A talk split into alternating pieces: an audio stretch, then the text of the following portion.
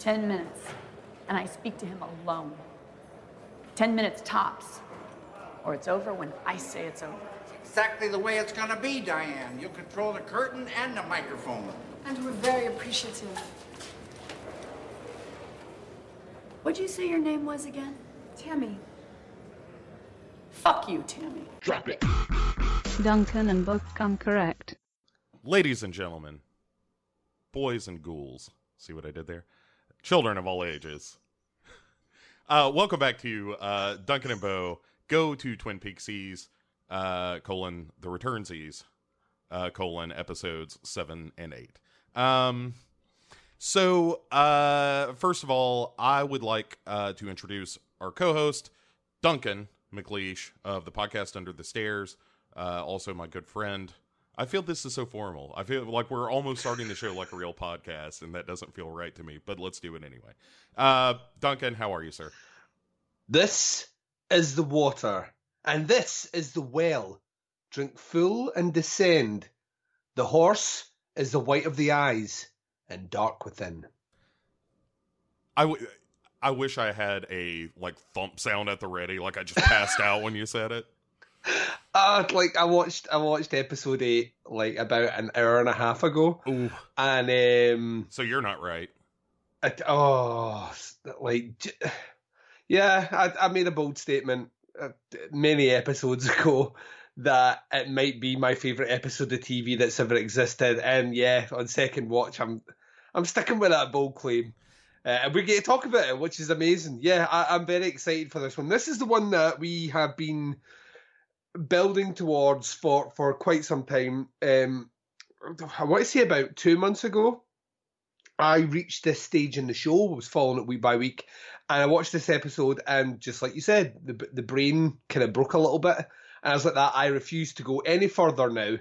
We are entering territory which I just do not want to venture in without my good buddy Bo. So I put it on hold, and then I said, as and when we get up to that point from from the point that we finally reach episode eight, I will then continue watching the TV show. I have pretty much successfully managed to avoid uh, details about exactly what happens moving forward with the season. It has, however, finished in the interim, and um, I'm really excited to reach the end because what I was seeing online was that apparently David Lynch didn't finish it uh, um, in a way which uh, satisfied everyone. No, In fact, some people some people have said that he even finished it crazily. You know, like crazy, maybe slightly open ended, maybe not tying up everything. And I was like, no, not not not David Lynch, not no. How's Annie? Not that guy. No, like you wouldn't do that. No. Um, and it's made me really excited to see how it ends because I have not fucking clue. So yeah, this is this is the this is the culmination of so many exciting things and the prospect of so many more exciting things to come over what will be another five weeks of recording, and that's us done. Yeah, yeah. I, but I, I agree. I'm like I'm excited for the same reasons because we get to talk about this great episode, but also because I can now watch two more episodes in good conscience. Yeah. And I want to know what happens next. Um, Finishes on a bit of a bit of a loose end this one, so yeah, so, but which I, I I don't expect to see a resolution to in the next two episodes, quite frankly. But maybe, No. maybe. Who knows? Surprise me if episode nine continues along as if episode eight never happened, Bo. yeah, yeah, I, I, entirely possible. Uh, at any- all right, so we're gonna get into all that. Uh, first, uh, before we talk about movies and whatnot, I did want to uh, make a mention. We do have listeners uh, here in the states, in both uh, Texas and Florida, and Florida is about to be rocked apparently Yeah. by uh, by a hurricane. So uh, obviously, you know, thoughts and best wishes are uh, with those folks. If you're in Florida, I, I know for a fact we have folks uh, down there right now. Um, You know, for God's sakes, be careful. Uh, you know, charge up the phone. We'll keep you company. Just start back Yeah. at the beginning. Pete Martell. no, we promise not to do that again, uh, no. Uh, and and also, uh, as always, our special uh, cautionary shout out to the witch. uh, who of course lives in a country where every living thing is designed to cocoon him and sap him, from him his essential fluids. Well, Um, this, this is uh, like I made a point um, at my work two days ago uh, when someone was moaning about the fact that summer has not been great in Scotland for another year. Apparently, the sun did not don its hat and come out to play as much as people hoped it would. To which I returned by saying, the the glum, grey, overcast Scottish summer is a small price to pay for no dangerous land animals, no dangerous or poisonous insects, and no chance of hurricanes, earthquakes, typhoons, or tornadoes, or tsunamis. The list goes on and on. If that is the price to pay for none of those bad things, is that the sun just comes out a couple of days a year, I will happily live with that. And everyone else should live with that because some of the images I've seen on my TV in the last week and a half from America have have made me blessed to to know that I, I will never experience weather like that. Um, it's it's wholly incredible, and yeah, thoughts thoughts and well wishes to anyone that that is affected or anyone that knows anyone who is affected by it. Which I, I dare say that in America there's you know it's going to be like two degrees of separation for something like that with the states that it's hit. So yeah, uh, like Bo say, thoughts go out to you. Um, yeah. So uh, on to more entertaining things, and uh, um, boy, you know, it's it is hard to transition out of horrifying hurricanes. It turns out. Yes. Uh, so anyway, uh, w- before we get into uh, Twin Peaks, and also uh, a note for our listeners, um, we're going to talk about it, and we're going to spoil it. Uh, Yes. Spoil Yeah. the the fuck out of it. Uh, we're not Yes. going to do it in this segment. That's uh, where Game of Thrones would have been. That's where we're going to talk about it. Uh, first, we're going to talk about what we've been watching. Not it. Not it. Uh, how's Annie? Um, How's Annie? oh God, I love Twin Peaks so much, Duncan. But like, it I, might I be the best thing that's ever existed. it really might be. I the more uh, like the deeper I go into it, the more I think I'm I'm narrowing the number of people I can successfully talk to on a daily basis. so uh but like I said, uh we're going to we're to talk about what we've been watching. Duncan, uh what have you been watching of note other than the film It? I'm glad you asked, Bo. Um, so Arrow Video recently put out their uh, kind of UK release remaster of Psycho 2, which um, I had only ever seen once, and believe it or not, that was only in the last three years.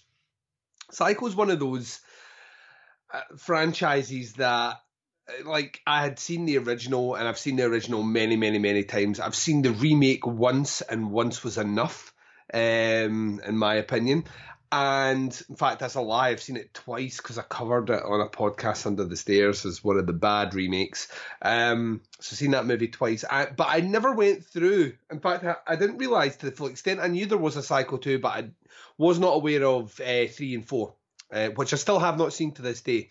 But I watched uh, part two a couple of years ago on the recommendation of some other podcasters and thoroughly enjoyed it. Thoroughly enjoyed it. I thought it was it was campy where it needed to be campy. Um, I actually quite liked the premise for it, and I thought the the kind of death reveal at the end of, of the movie was very sinister, and it came out of the blue. Uh, so I watched it again, remastered, and I, I come back to that again. I think it is a it is a really really good sequel to a movie which one didn't need a sequel, and two um, could have easily been fucked up, like horribly horribly fuck up that that uh, sequel to that movie. You wouldn't have to do all that much um, to to make it an absolute train wreck, and they they don't do it. Um, and I mean, it's it's it's helmed by a like a, a very good director, a guy that did uh, I think it was Road Games, um, did that movie, and you know was a, a, a big fan of Hitchcock, and um, as such, you know, was given the given the task. But I just think it, it's weird that you know because there is such a time period between sequels.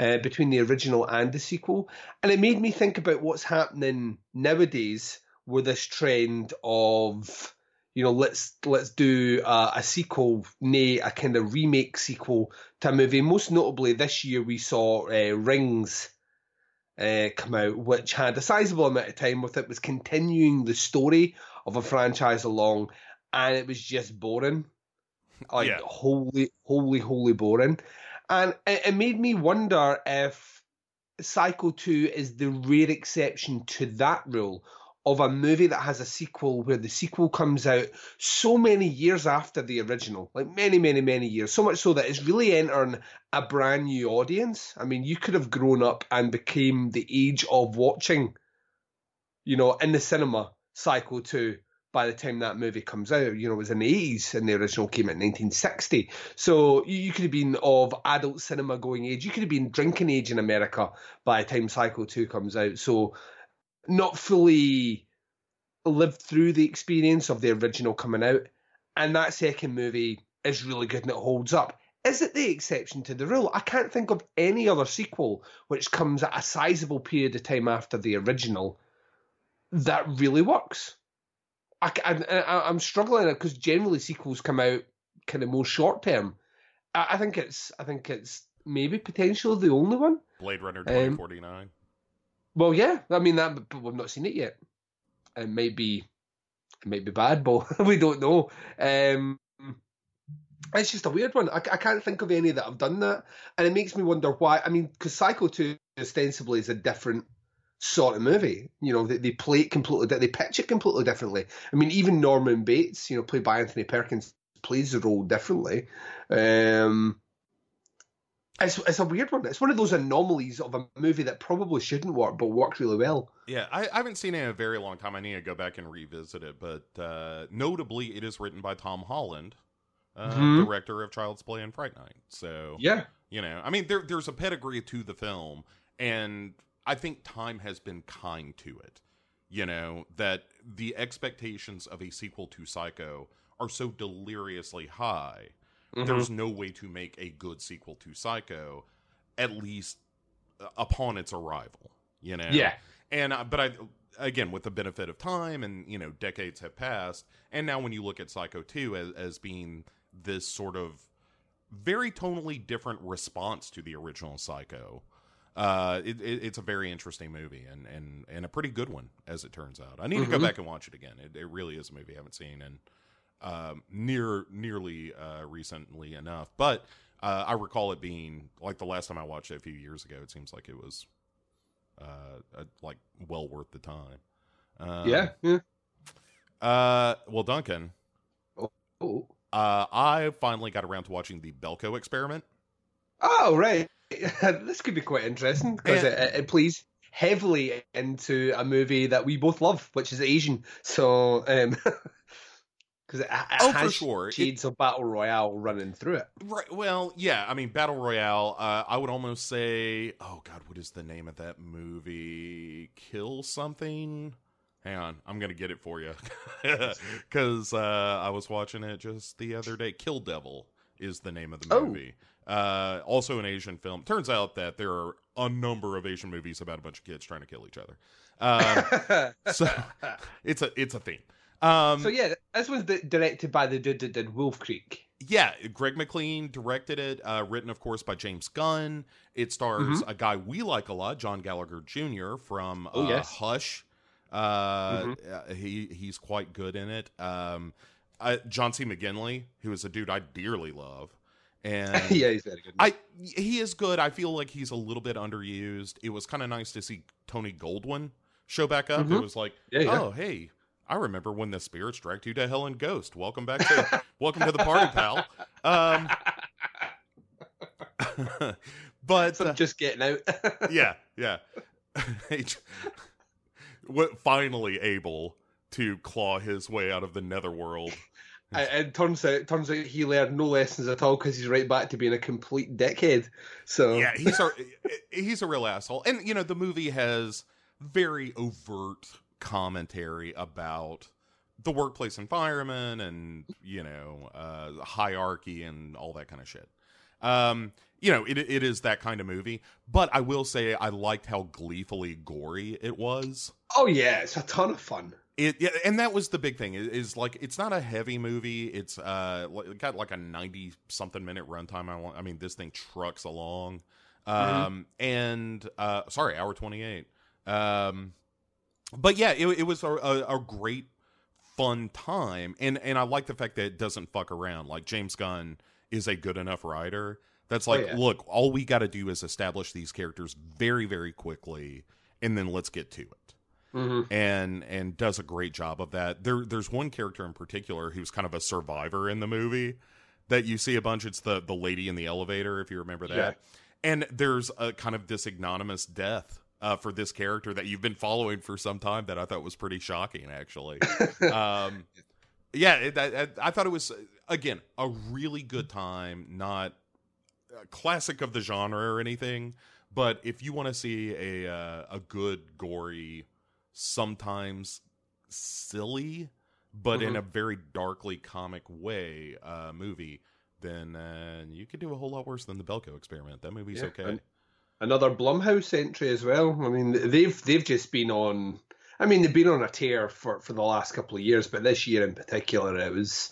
I mean, we got in the in the running order. Belko Experiment came out in March, um, and the month before that they put out Get Out, and the month before that they put out Split. So Well, but look at Eh. look at the people behind that. I mean, I've got my problems with M Night Shyamalan, yeah, but you know, I, he's no slouch. Like, No, no. it ain't his first time behind the camera. You've got him. You've got Greg McLean. You've got James Gunn scripting it.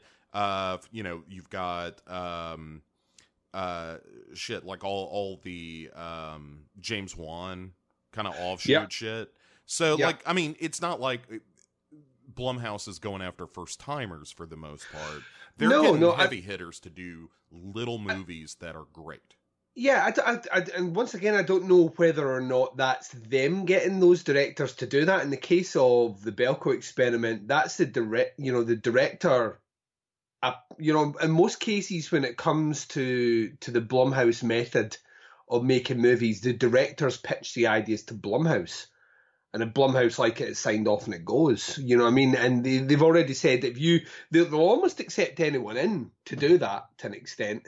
Um, but I get the feeling that it's a, it's a mechanism that allows horror directors, uh, especially established horror directors, to get something out um, in between larger studio projects. You know, it's it's this idea of well, you know, why wait for this project which is taking ages to sink in and do all the rest when I can, you know, pen a script like quickly uh, go in and make a pitch to Blumhouse and get my you know guaranteed five million to make the movie, and I go away and move it. You know, and and with that sort of framework, um, is is on a very rare occasion that a, a Blumhouse movie doesn't make back its money and then some. Um, in the case of those ones, even Belko Experiment did surprisingly well. Um, you know, for for the sort of movie it is, it's going to play to the to uh, a particular horror fan. Not all horror fans are going to get into that movie, but I think it did really well across the board. It was really well marketed in the UK and it did well over here. So, and that wasn't off the back of there was no like the Belko experiment was promoted over here not because it was from the director of Wolf Creek and penned by the guy behind Guardians of the Galaxy. You know, it was just look at this really fun trailer. Look how gory it is. Look at the workplace humor.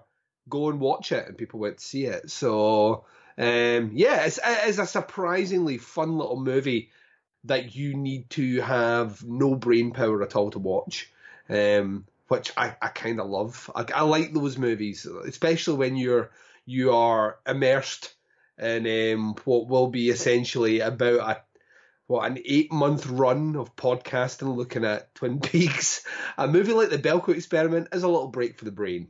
Yeah, and and it was really enjoyable on that level for sure. Uh, so Duncan, Yes. uh, a little movie came out over the weekend, little independent film.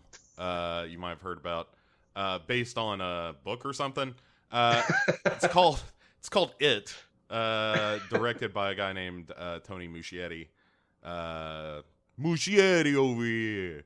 Over here, the fucking balls in this guy, Bo. Hey, fucking directing it like a man over here. Uh, anyway, so Whose, whose previous movie was Mama. which is a fine film. Like I, Yeah. I, I don't think it's a great movie, but it's certainly good.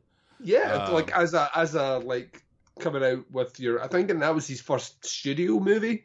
Um, it wasn't a terrible movie at all. So I mean, a, a big jump up for him, Hellman. This, but I don't even think that when they started work on this project, they expected it to be as big as it's gotten. Yeah, and so that's one of the things that I, I kind of wanted to talk about with uh, alongside the movie itself is that uh, there are things about the movie that that kind of bother me that that that you know t- tickle at the back of my brain that keeps me from completely loving the film. All right. Uh, that said, I absolutely love the fact that people are talking about this movie, that it, it's successful, and I, it absolutely deserves to be a successful horror film. It's Mhm. it, it, it deserves that, if nothing else. And uh, so, even though I've got my complaints about it, I'm still not. I, I never get down on this movie uh, at all because it's like I just love that everybody's talking about fucking Pennywise the clown, and and and like normies, not just horror folks, like Yep. random run of the mill folks on the street are talking about you know Pennywise the dancing clown and and uh, and the movie It, and it it makes me excited. I'm glad that it's become this kind of pop culture thing because pop culture is fickle, and Yeah. sometimes a thing that ought to be big just isn't. And yeah, you some- can't for you can't force it at all, and it's it's unpredictable. Um, I've said many times that to me, when Behind the Mask came out, I was like, we we are in such a fri- you know kind of rich, fertile environment for movies. I can't wait to see where the next chapter takes us. And they have not been able to secure funding at all for a second movie for years, and they've tried Kickstarter many times, and just has went nowhere. And to me, Leslie Vernon was this. He was going to be the next big icon of kind of, kind of horror cinema. I just loved it. I thought he was a great character. No, it's it's weird. It's like to me that one's the obvious one.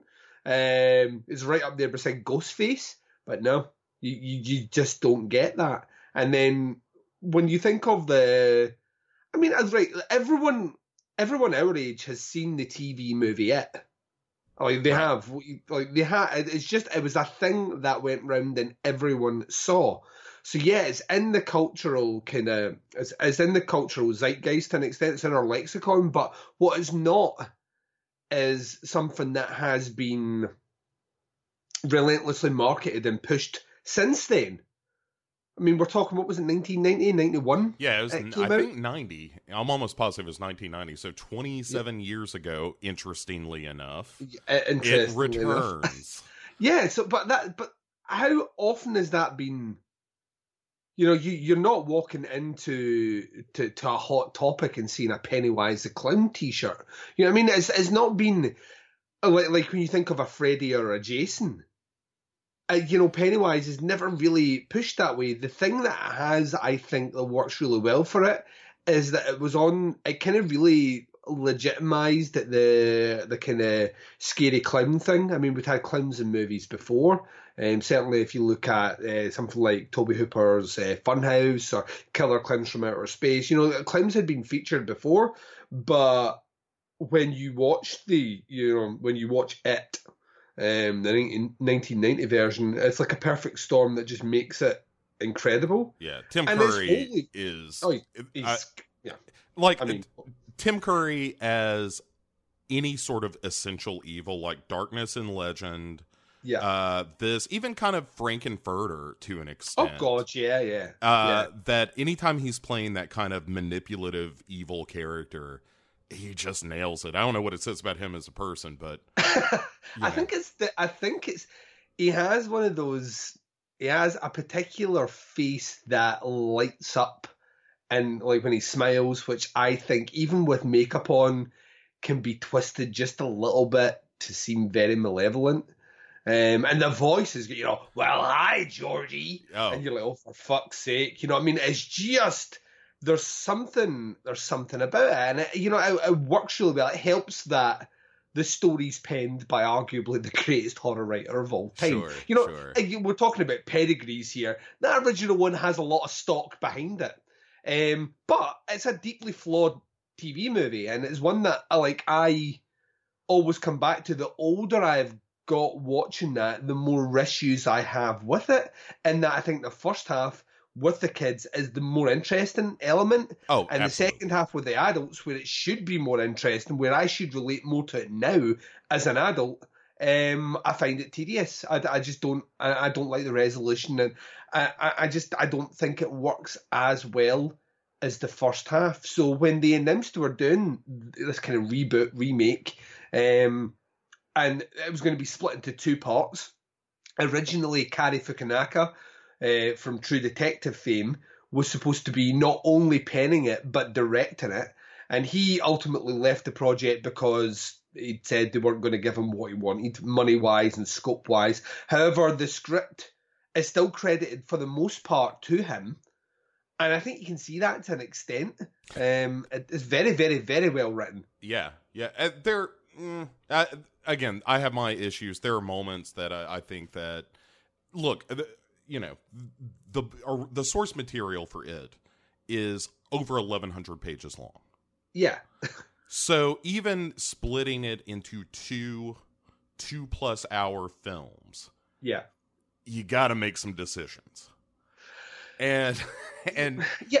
I, and there are a couple of decisions I'm not crazy about, but but uh, but then there are others that I think are really smart. So I think you, you're treading dangerous water when you're one trying to appease the novel and two trying to appease fans of the TV movie. right, I think that's yeah, a tightrope that is really difficult to walk. Um, and you have to take into account that there's a lot of people that saw that TV movie that never read the book. Um, and their experience of it is that, that TV movie. So you want to kind of keep them on side to an extent. I think, and you may disagree with me here, um, I don't think there's ever really been an entirely faithful Stephen King adaptation. Oh, which I totally disagree. Yeah. Right, what one? The Dead Zone is an almost note for note interpretation of that novel. Firestarter's awfully damn close too. It's not great. Movie, Yeah, I- I- I- awfully yeah, Yeah, yeah, but this is what I'm, I'm talking about. Ones that like really, really, really work. Right, I'll give you the Dead Zone. I think Dead Zone is an incredible movie. Once again, though, it's in the hands of Cronenberg, right? well, sure, yeah, of Come course. on, you know. but but it's, but but it's not Cronenberg doing his own thing. It is No. it is it's, Cro- it's Cronenberg being un like un-Cronenbergian to an extent. Yeah. uh, with that scissor scene, you know, there's very little in the way of of Cronenberg I, that well, movie. and and Johnny on fire in the kid's bedroom is real Cronenbergian to me. Yeah, as well. yeah, right. But but what I mean is, out with that, right? Think about the movies that have been like actual movies that have been made that are you know very, very, very true to the source material. And because I went through all this last year doing teapots, it was to try and think of. And the, the, the funny thing about it is the the Stephen King adapted material that made it to to movie form. The ones that I love the most are the ones that stray furthest from the book. Um, and I think it's I think it's because Stephen King is great at building worlds in your brain, but I think when you come to make a movie of that, I think you struggle. And he is a very wordy author, so I mean, you have to make certain decisions. If there are certain things in that book that would not make their way to any movie, and one of them happens to do with the sexual content with the kids, um, you know what I mean? Is like that sort of stuff is not going to make its way I mean, I thought they actually handled it really well in the movie they put out um, this one this year, but th- there are certain things that just aren't going to translate well. And I think I read your review actually, and I think your review for the most part, I think we come down like very, very, very close. I think that some of the the, the those brain itches you had, um, I got them too, but I got over them really quick, like really, really quick because I was thinking this is a big budget horror movie that is potentially setting up. Uh, well, we will get a second movie. This movie is going to Oh, do. a hundred percent. Yeah, we're The numbers are going to be like the numbers for this movie are going to be brain breaking. I think any any um, Goodwill The Conjuring two built up in terms of one of the biggest horror movies of all time. Yeah, that's that's about to be broken like like broken viciously like Bane breaks Batman's body over his knee. Um, you know what I mean? Like it it was molded in the darkness. You know what I mean? It's like literally we all flew down here. Uh, you know, like Bane just like is that sort of level of just completely different cultural impact.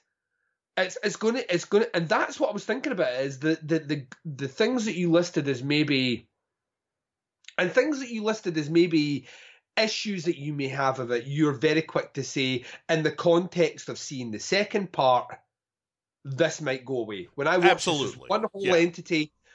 And the, you know, it's it's that way of you hear a song from an upcoming band that you really like. You hear it one song out of context, and you're like, "That I don't know whether that doesn't sound great." But then when you hear it in the whole context of the album, you're like, "All right, that's deliberately slow because it changes the pace of the album to move things." And the whole context, the the, the issues that you have, which once again we will stress are slight, um, might might completely change. But what what I was most what I thought was great is what they did was what Stranger Things did for me, which was I felt they were very referential to an era I grew up in, where it where it felt like even though it was in a different country, there was things that there was things in people's bedrooms or the way certain like houses looked that I thought was like this, you know, this evokes memories for me. Yeah. I thought and they- and the the- way it's shot is very similar to the way that say like if it, there's a Gremlins poster on Bill Oh, Denbrough's wall, and, but Mhm. and if you look at Gremlins, the cinematography and like the the soft focus and all that stuff of of films of that era are Yeah. all in it. Yeah, it's got it's got the it's got the feel of Joe Dante, definitely. Yes. kind of kind of rippling through it. Um, it has that to an extent, almost almost the when you remember like the power of Amblin back in the eighties. You just when you went to, when you watched an Amblin movie, there was a certain aesthetic that's just like flowed through it, and it was that it was that feel of the eighties. You know, it was the feel of the eighties and a kind of teenage movie, you know, or a family movie you could sit down and watch. Um, so or you have Stand that. by as- Me is a, I think a good reference point too. Of I a- would agree with that like well. a- yeah. this R-rated kind of coming of age story, also a King Tale, of course. But Mhm. in this one, you just have a child-eating monster. And I'll also, all right. So from here on, let, let, us talk spoilers. Uh, I'll, I'll make a note of the time code. So we are going to talk spoilers about the film It. Uh, in three, two, one. It turns out, uh, it is a sled. Um, no. So. Not a space spider. No. no. Uh, well, we we don't know yet. Uh, oh, okay. know. so, so here's the stuff that I really love about it, because that's where I want to start. Because I mostly really love a lot about this movie. Mhm. Uh, I think the the cast of kids is great. That that was the thing I was about to say before you hit spot. How difficult is it to get a group of kids these days and across the board have really good kid actors? Like, and a lot of these ones may have done things before, but I've not seen Well, many of them in things before. And there are some potential future, like, amazing actors and actresses in this movie. Sophia Lillis as as Beverly, like you, I thought, I think I saw you mention it on uh, Facebook as well, and I mentioned it in the review. Like she is a a stunner in this movie, and I don't mean you know attractiveness wise, uh, although she's a fine, lovely young lady. She's Uh, got a she's got a look about her which like to me see if they wanted to cast her in like a like a couple of years time if they wanted to cast her in a kind of noirish throwback Yeah. movie she has a she has a, a particular look that I would think would fit a kind of 50s aesthetic ironically enough the original it movie is set in the fif- like the Fifty the- yeah, Yeah, fifty seven 57, and so- eighty four. yeah, so she has a look she could probably have transferred quite well there um Yeah, I think she's just got a charisma. There, like there, there's a moment between her and Ben, uh, very early on, uh, when when they first meet, and as she's leaving, she gives him a wink. Yeah. and it was like, oh, I love you. Like, yeah great character like just- great actress yeah, she. I mean, just uh, the the sweetheart of a character. Uh, uh, Finn. Uh, yeah, Finn Wolfhard uh, from Stranger Things. Uh, As a Mhm. matter of fact, um, as Richie Tozier is that perfect balance of like, will you shut the fuck up, kid? And then occasionally it's like, wow, that was really funny. And Yeah. and that's kind of my perfect Richie is somebody who's most of the time annoying, but every now and again you're like, okay, this is why we keep Richie around. Mhm. Um, I, I thought he was great in it. He's he's got a really nice moment at the end of uh, you know, when uh it uh challenges them with that final uh like, hey, I you know, I'll let you all leave. Yeah. if you just leave Bill with me, and and Richie has that moment of like, you know. It was the summer. We were supposed to be outside having a good time, and now I gotta f- kill a fucking clown. Clown. Yeah. it's so good. Um, yeah, so uh, the kids are all great. It, it's a good cast. Uh, like Mike as a character feels the thinnest, but also most of his arc is in the second film. yeah, that's where he becomes, and that's something I think the the original TV movie struggled with as well. It's Yeah. like Mike, like literally in the TV movie, we meet Mike as a kid for very little time, and then all of a sudden he's the linchpin that's bringing everyone back, and Yeah. you're like, really, really, this guy that they met for, you know, like. 10 minutes before they took down the clown, really? Um, and yeah, I, I agree with that. But I think they set up you know this idea of you know he's he's going to be there forever. I think that they, they handled that really well. I think once again, like the fact that he's he's like an outsider, and I I think it is thin, but it works really well.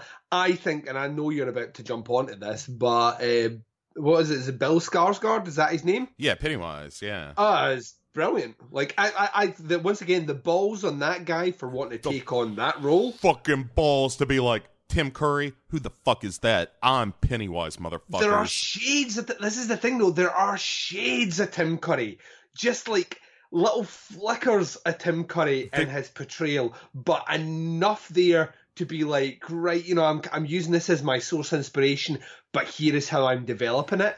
And it was, I, I think it is brilliant. yeah, it's a more lunatic performance. It like it, Yes. it, it feels where where Tim Curry's Pennywise is this very confident, like I, I know I've got the power to fuck you up kind of character. Uh, Bill Bill Skarsgård's uh, Pennywise is more like he is so excited to fuck you up he can barely keep himself from doing it. Like it, it's almost hard for him to play with his food um, yeah, and he needs to to get the sustenance he wants. And Yeah. I, I think that's there. There is a bit, of, you know, scene where he's talking about the deliciousness of fear, and you're just like, oh, like just like a villain that revels in being in a, you know, being a villain. To me, is a great thing to see on screen, and something that is sorely lacking in horror these days. Is someone that actually gets off being evil yeah you know, like actually gets off on being evil. We we have so many killers now in movies that just kill because they're kill they're psychos. You know, psycho killer coming here. Look at their, their malevolence. They don't just like like actually get off on it. And I, there are oh, he just plays into it really well. And there's an insecurity that he shows like right at the very end when he realizes he isn't getting what he wants. Um, which I think is brilliant. There are a couple of scenes with him in this movie that I think are. I mean, I always said to me that one of the things that got me as a kid watching it was the book. And you see Pennywise dancing, you know, I, am the eater of worlds and of children. And The hand comes out the book. I remember seeing that for the first time and just going, what the fuck? Oh. hey Oh, this oh, you one know, goes like- to 11 duncan And the scene Oh. with the with the projector uh-huh is it's fucking Holy terrifying Holy fucking shit, bro. I was watching it in the cinema, a packed cinema as well, which is how you watch this movie. for Get, sure get out, like, in this first two weeks of seeing this movie and get in a big crowd and sit and just revel in the reactions of other people being fucking normies, as we're calling them, be terrified watching this movie. And there was, I, I saw popcorn fly when this, you know, when this, uh, the, the projector scene in particular is just a masterstroke. That you know, that to me is almost the pièce de résistance of this movie. Of yeah like, it's you- never that good go. again yeah Yeah, this is our giant set piece, and I'm happy with that because like that, you know, you give me that. I don't know how you you elevate that again in a way which they know that's a great scene. And I think if you put too many of them in a movie or you try to better that, I think you almost maybe lean into something that wouldn't be effective. It works within the movie, works really well within the movie.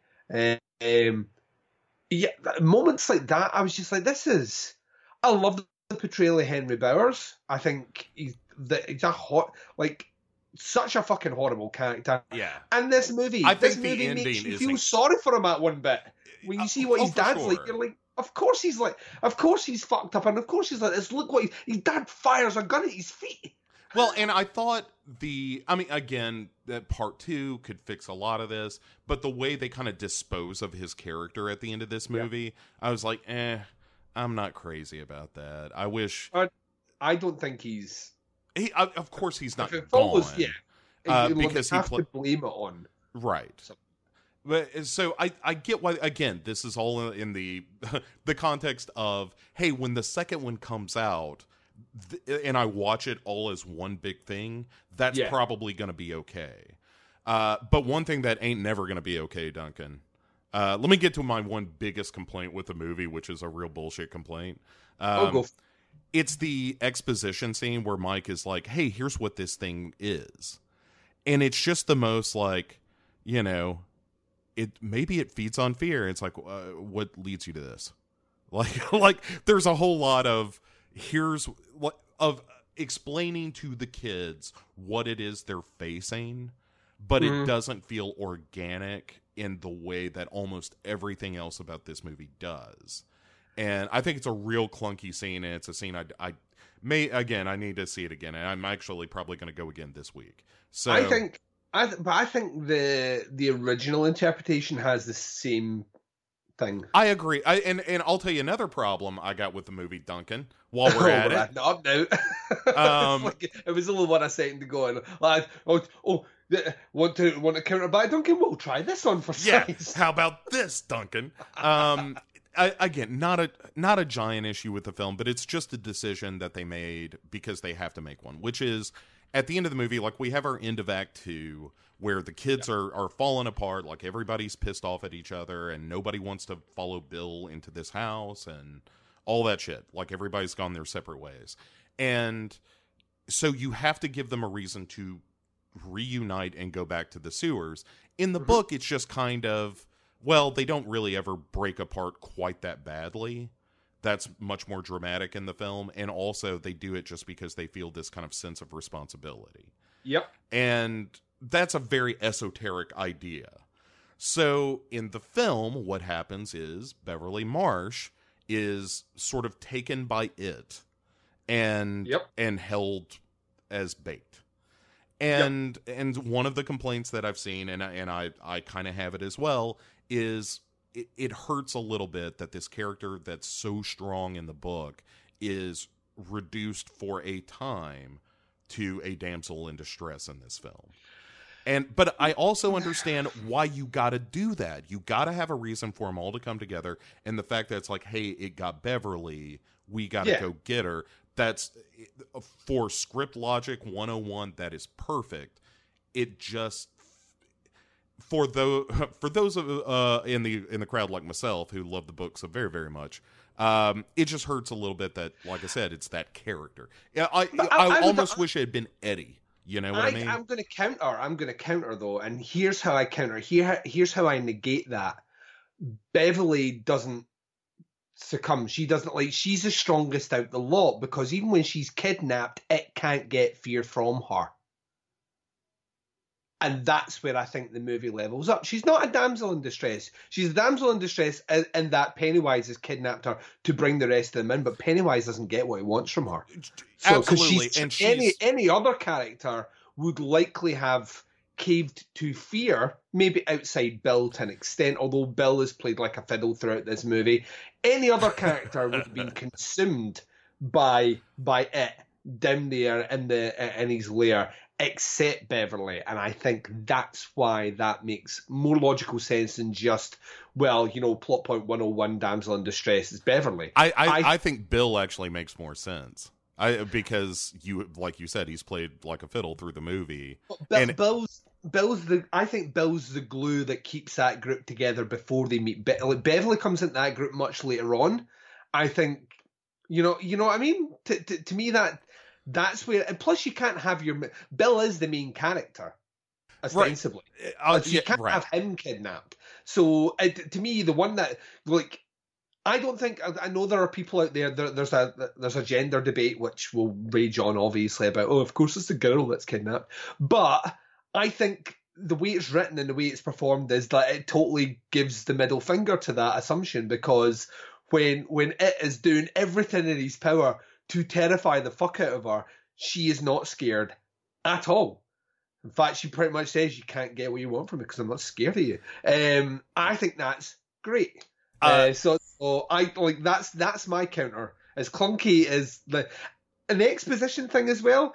I I don't necessarily. I think what this one does a lot better than what the previous one, the previous kind of incarnation, is does is set up the the fact the true extent of how fucked up Derry is. It really Yes, gives for sure. kind- Yeah, yeah, yeah. So yeah, maybe the exposition on that part is a bit sped up, but the time spent crafting the rest of what's happening in the background of the town, I think, is done really well. Um, and I, I want to also take my hat off to the the, the, the kind of darker tones in this movie um, to Fuck. do with Child you know- murder, son.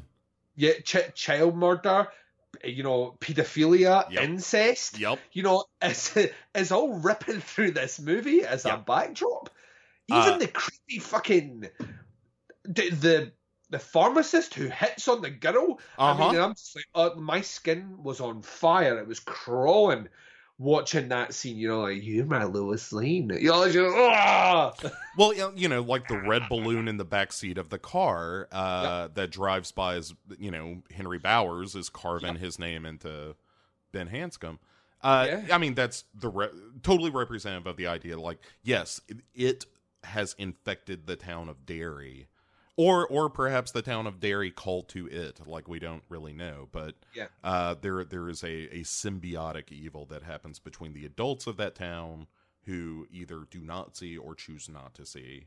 And, And, and could it be the could it be the like I, I I love this idea of that's what happens if you you know you grow up because like what was it like even Pennywise the clown says you know you can leave him you can leave Ben with me and, and go off and you know and, and grow up and then you know obviously return to the earth you know become worm food etc is the way that you can go.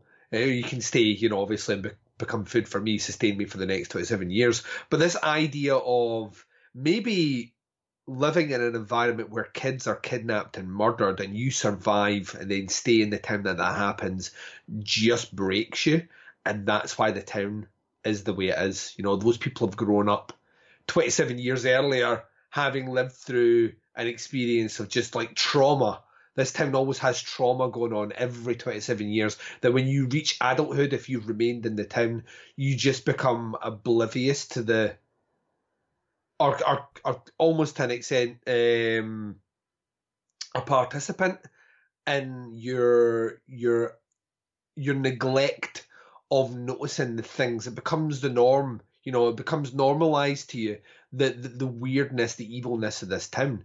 I think this one does a really really good job of that.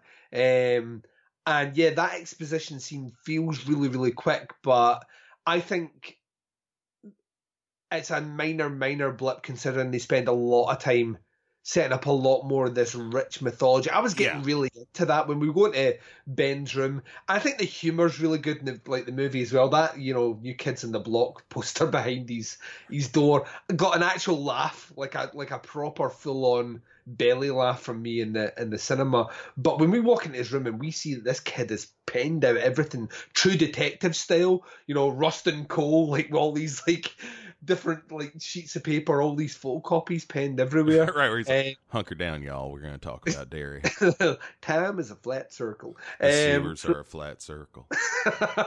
you know, when we get to that bit, I'm like, I'm loving, you know, I'm loving it. There is no doubt in my mind, had Stranger Things not been the runaway success that it was, um, one, it wouldn't be getting as much attention, but to the effects of that. And let's also just like briefly, before we jump into our Twin Peaks discussion, let's touch on one more thing, and it's the effect of New Line Cinema on this project. Because there is a bit of Elm Street about this, Bo Yeah. Yeah, yeah, yeah. just just a tad, and I'm not talking about the fact that Nightmare on Elm Street Five is playing at the local cinema, That's pretty um, funny, though. I do like that. which did make me smile. Um, but but let's let you know. This feels like like a weird hybrid. It feels like they've taken those aspects and brought them over, and that excites me because I think there is almost this tendency to to disregard the importance of the Nightmare on Elm Street movies, and to, and there are a, a series that I don't particularly love all the way through. There's a couple that I really like. The rest I think are pretty poor, but that's with time I felt that way. I remember growing up in the 80s when the Nightmare movies were coming out and just this idea of we, we were all watching those movies at an age we shouldn't have been watching them. Um, and we were all having nightmares about them and the idea of Freddy taking your worst fear and using it against you and you know all, all these ideas as well. Uh, I think they handled that really, really well in this movie to almost update um like a template which worked really well in the 80s and kind of regenerate it for us in, in this environment now in t- 2017. I can, uh, on hand on heart, Bo, I can say I cannot remember the last time I saw um, a, you know, big budget cinema horror movie that I've enjoyed as much as I enjoyed it. Um, and and furthermore, um, because even though like to, to me you know uh, get out is the has been the, the greatest cinematic horror experience i've had this year um, it's not a big budget movie. It's not an it budget movie. So i'm talking about on blockbuster budget level here. Um, i can't think of one in recent memory that suffers from as little flaws as it actually does have and i can't think of a, a the last time i was at the cinema and saw a horror movie and was like, I cannot wait for the next one. Give me the next one now. It's been a long, long time since I felt like that. Um, yeah, I, I Yeah. think it's it, it, to me they did something which I almost um marveled by the fact that so much is right in this movie. Because very much like I was talking earlier on about Psycho 2, very easy to fuck up a movie which is coming at the back of something many many years on which has been you know as as as ingrained in the culture as much as as it has um I mean, like in, in terms of scoring, if I was scoring the movie, it's not like a it's not like a five out of five or a ten. I'd give it a four. You know, I think I really really liked it. I give it a four out of five, eight out of ten. Um, I think it's a really really good movie. There are a couple of things like you see which are slight concerns, and I I, I don't know if after seeing the second part, you know that that score will go up overall, or it might even go down. like you don't you don't know. But on first watch, and I'll definitely be back to see it within the week. I'm going back maybe another time after that, um, at the cinema. I I thought it was really really really good.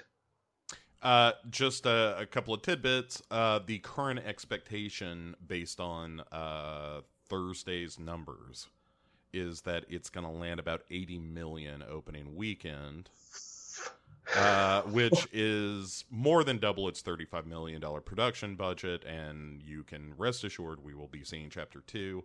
Um, yeah, I mean, uh, my final thoughts on the movie would be uh, a couple of just minor notes. I thought the opening treatment, speaking of New Line, was real fun of doing it in the rain and all that stuff. Like they got behind this movie and had some fun with it for sure.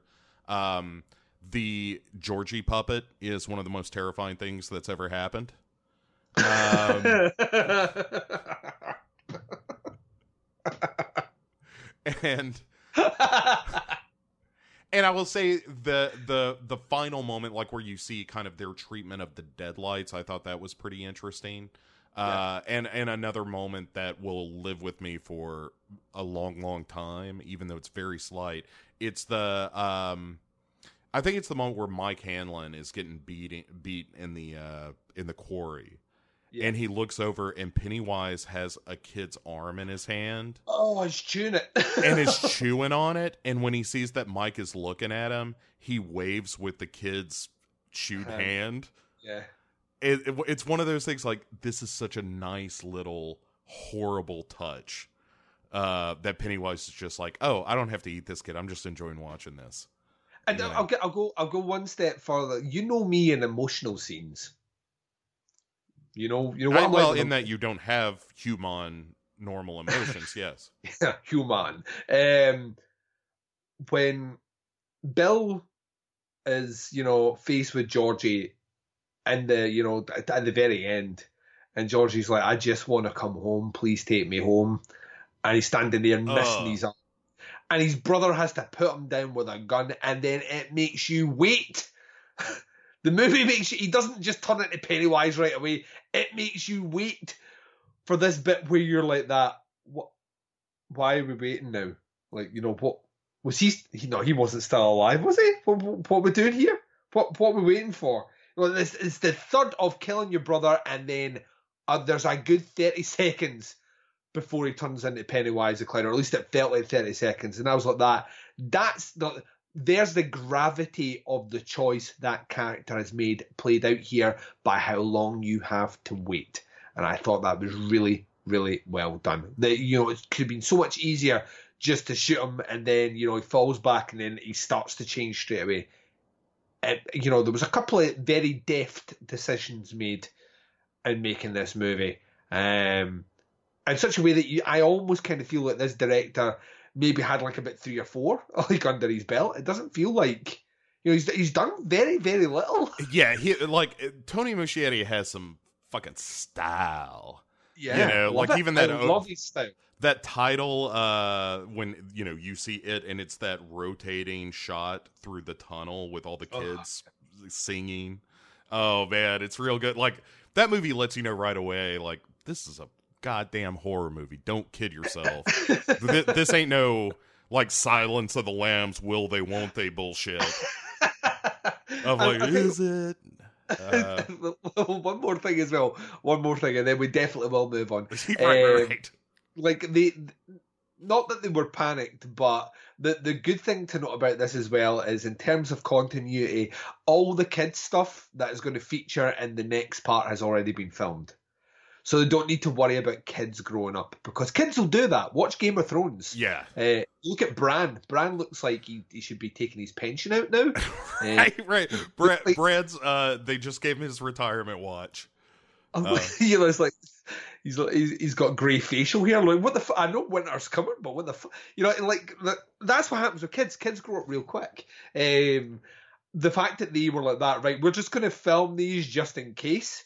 Uh, while they had them all there, is a very very clever decision, and I think it worked really well when it comes to continuity between between the the movies. I think it's going to work very very well. And yeah, I, I can't I cannot wait and probably have realistically I think we'll have two years to wait. I can't unless they rush the fuck out of this, which I hope they don't. Um, we'll probably look at 2019 for uh, for the release of the second part, and I can't wait. And it'll definitely there's no way it's not going to happen now. Um, it's like already just the numbers you're talking about is enough to merit it, and that's just opening weekend. I I, I genuinely And think that's here in me these United States. That's yeah, that's, that's, not domestic. like it'll be number one movie everywhere it airs, like guaranteed for a couple of weeks, I think. yeah. Um, and I'll see this as well. You sent a really interesting message to me, and I think it sums up the excitement I have about the journey horror has taken in the last four years that I've been podcasting, but I think es- essentially the the last close to like five or six years is you sent a message to me saying, "Isn't it interesting that Hollywood as an industry may be relying on this our budget horror movie to essentially save what has been a dismal summer of blockbusters. There has been next to none of these huge projects have turned anywhere near the money they have or have turned a decent profit.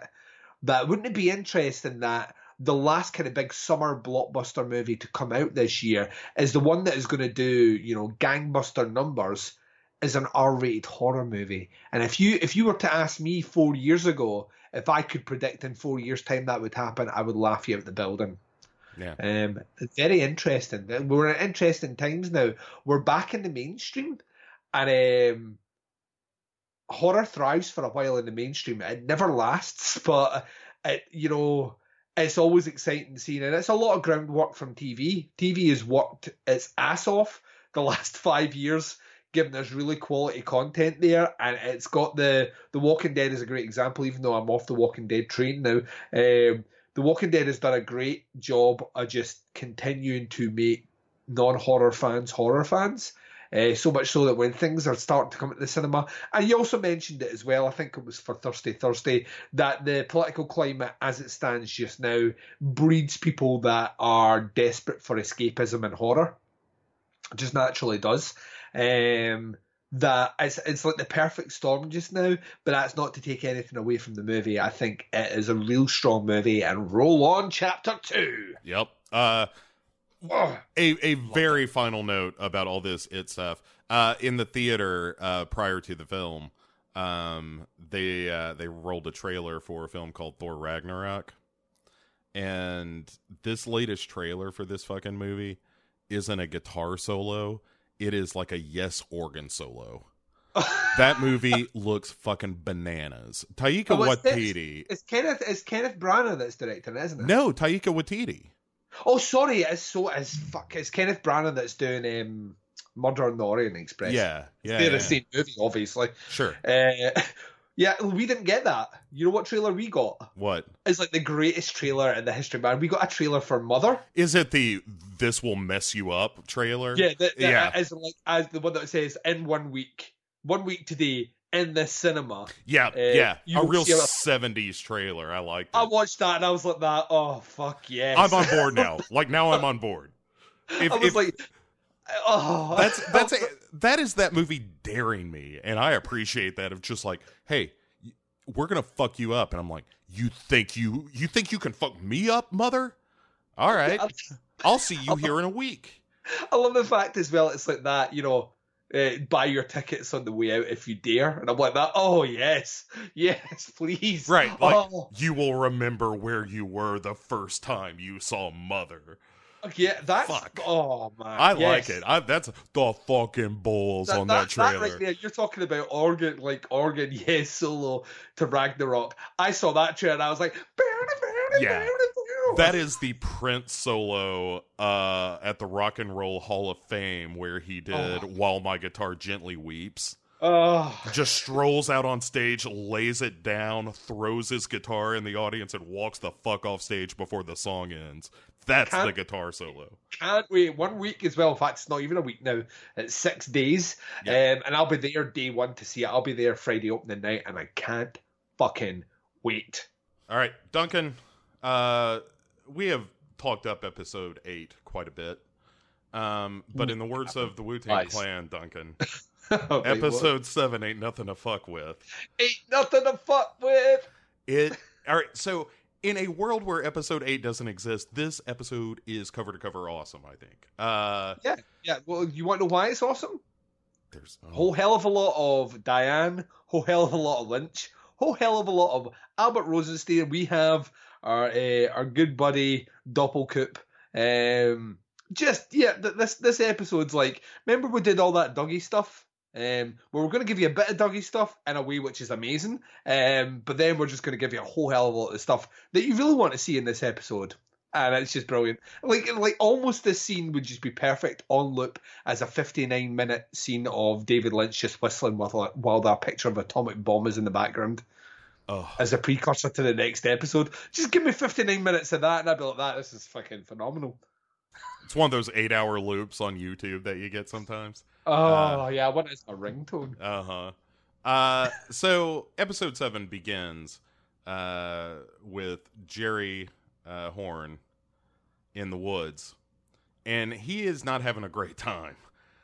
Uh, Um, he's a out his gourd, I believe, is an American phrase, but I think it's apt here. Yeah, he is uh, tripping balls. Uh, Chasing the dragon. yeah, Yeah, although I think that's a different narcotic. But yeah, he's uh, he's seems on have the misplaced clean his- burning propane. Don't call it a callback. Um, it's yeah, he's he's lost his car.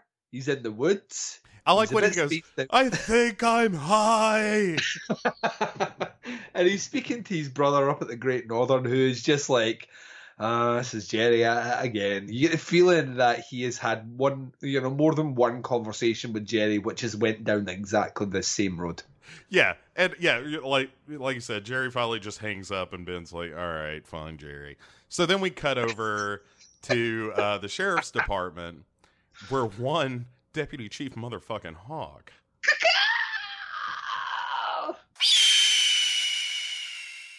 is showing off his latest discovery, uh, Oh. which of course was uh, you know the pages he found in the door of the stall of the men's room uh, at the sheriff's department. Unos dos tres Oh. Palmer sheets. And so one of those happens to be, we'll find out, is the very last page of the secret diary of Laura Palmer, which is like, I know who it is. Anyway, we'll get to that. And also in these pages, there's a message from Annie from Fire Walk with Me. It is the yes.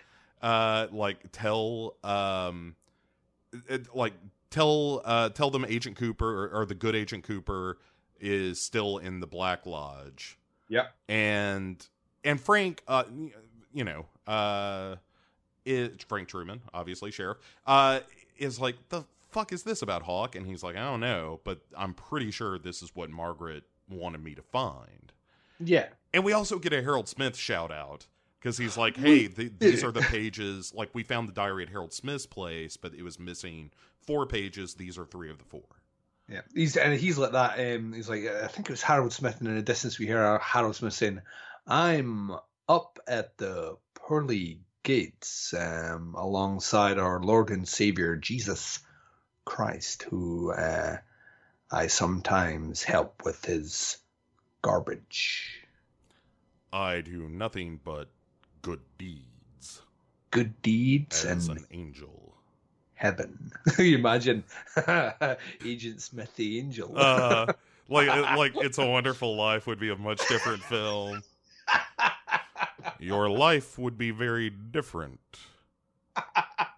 without you in it mr bailey So you would get this great shout out, but um, like a, a call back to him, you know, he had the diary. But we get like we, we get for for those that are or maybe have not done their due diligence, like myself and Bo, which is uh, trawl through the entire back catalogue of, of Twin Peaks and the novels. Um, they they kind of spell things out a little bit here in that. Well, I thought. You know, Annie. I thought Agent Cooper didn't come to Twin Peaks until after um, Laura Palmer's death. So how could this mess? How could they have met each other and Annie and all the rest? And then we tie this in really quick with them saying, "Well, you know that that is true."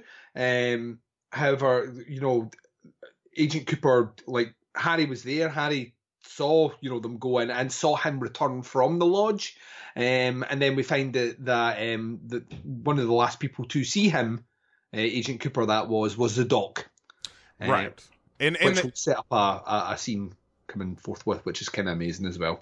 right and they do make the as you said making the connections of like okay well if the good cooper uh the good dale uh didn't come out of the lodge then who did and who was the last to see him and so uh frank says i'm gonna run this past harry since he Mhm. was there as well so uh frank gives harry a jingle jangle and it's clear that harry is not doing great and no, uh, no. and Frank even tells him like, you know, hey, you know, Harry, beat this thing, will you? And it so the implication is it's cancer. I don't think that's been stated as Uh, not but explicitly, but that's what I came away with as well. Sure. And and so when uh he you know, he's responding to Harry on the other end of the phone and uh says like, "Oh yeah, I had someone I wanted to ask you about, but it can wait. It's not a big deal. You just concentrate on getting better." So we don't have that immediate connection of like, "Oh, let's see what Harry has to say about that day." Yeah. Um so anyway, uh Deputy Andy uh, Super Sleuth Deputy Andy has tracked down the truck that hit the kid in the last episode who floated up in a gold orb. Uh, I, I love this. We're saying uh, Super Sleuth. This scene would have you believe otherwise, like very, very quickly, that maybe Andy isn't the greatest Super Sleuth in the world, and that he has a potential suspect, and then you know doesn't bring them in. right. Well, and and there is also a sense that maybe there's some BLS, aka Black Lodge shit, uh, going on here as well. I think. Um, yeah. So he he goes out. He he speaks to the man who lives in the trailer where we last saw Richard Horne park the, the vehicle that he knocked the kid over with. And this guy's like, you know, I can't talk to you just now. You need to go. I'll tell you what, I'll meet you at 4 p.m. or it's 4.30. I think it's 4 p.m. 4:30. Um, yeah, 4.30 out on this out on this highway at this bridge. I'll meet I'll meet you there. Which I believe, by the way, uh, doing a bit of due diligence as well, um, in that I I read it on the internet. Um, this is apparently the bridge that Laura Palmer jumps out, well, leaves James to go and run in the woods. Hmm, okay. So same place. No, out with the fascinating connection. I don't think it goes to anything. I don't think it will go to anything. But it's once again them kind of keeping it within the real world setting of Twin Peaks. Um, you know, so this is this is a, a an area within it that we have seen once before in Fire Walk with Me. But yeah, so he agrees to meet him out there. Andy agrees, which Right, we're but- going to assume these two know each other and maybe he's giving them the benefit of the doubt. But still, Andy. Yeah, it's it feels like a rookie move. We don't have the whole story here, but it's also some real Andy shit. Like, well, he gave me his word, sheriff. Uh, You know, Yeah, they're like because Andy's tracked him down, right? So Andy's clearly we'll give Andy the benefit of the doubt. Good cop there, but dead kid, Andy. Maybe, maybe, maybe we say to the guy, I know that, that right now is not convenient for you, but I'm a cop, motherfucker. Get in the car. Right. Also, dead child. Uh, a lot of people are asking questions. Um, so Andy. so we cut over to uh, to Frank at the station, and he calls Doc Hayward, and uh, who was you know one of the last people to to see Agent Cooper in town. And the, the actor that plays Doc Hayward as well is I've, I think I've said this before is Mark Frost's dad. Did I say that before? no, no, no, no, no. No, so it's the it is Mark Frost's dad in real life, and he has since unfortunately passed on since um since the making of this show. So this is another one of these uh, fortuitous situations where David Lynch managed to get you know original cast members back towards the end of their life to, to actually you know come back and uh, and reprise roles. Um, uh, the, like the log lady, for example. So, uh, yeah, so he phones him up. This is fucking brilliant. Yeah. this is like this is some James Bond shit. I love this. It yeah, because uh, Frank is like, "Hey Doc, do you Skype?" And Doc Hayward is like, "I Skype all the time," and uh, uh, so Harry like flips a lever, and an IKEA James Bond monitor slides up from the desk. Again, it's just some fun Twin Peaks technology of like the built-in desk monitor that is I- made of teak. Uh, just how I imagine technology has been explained to David Lynch, and this is just How does it work with wood? well, it do- it's a different thing than wood.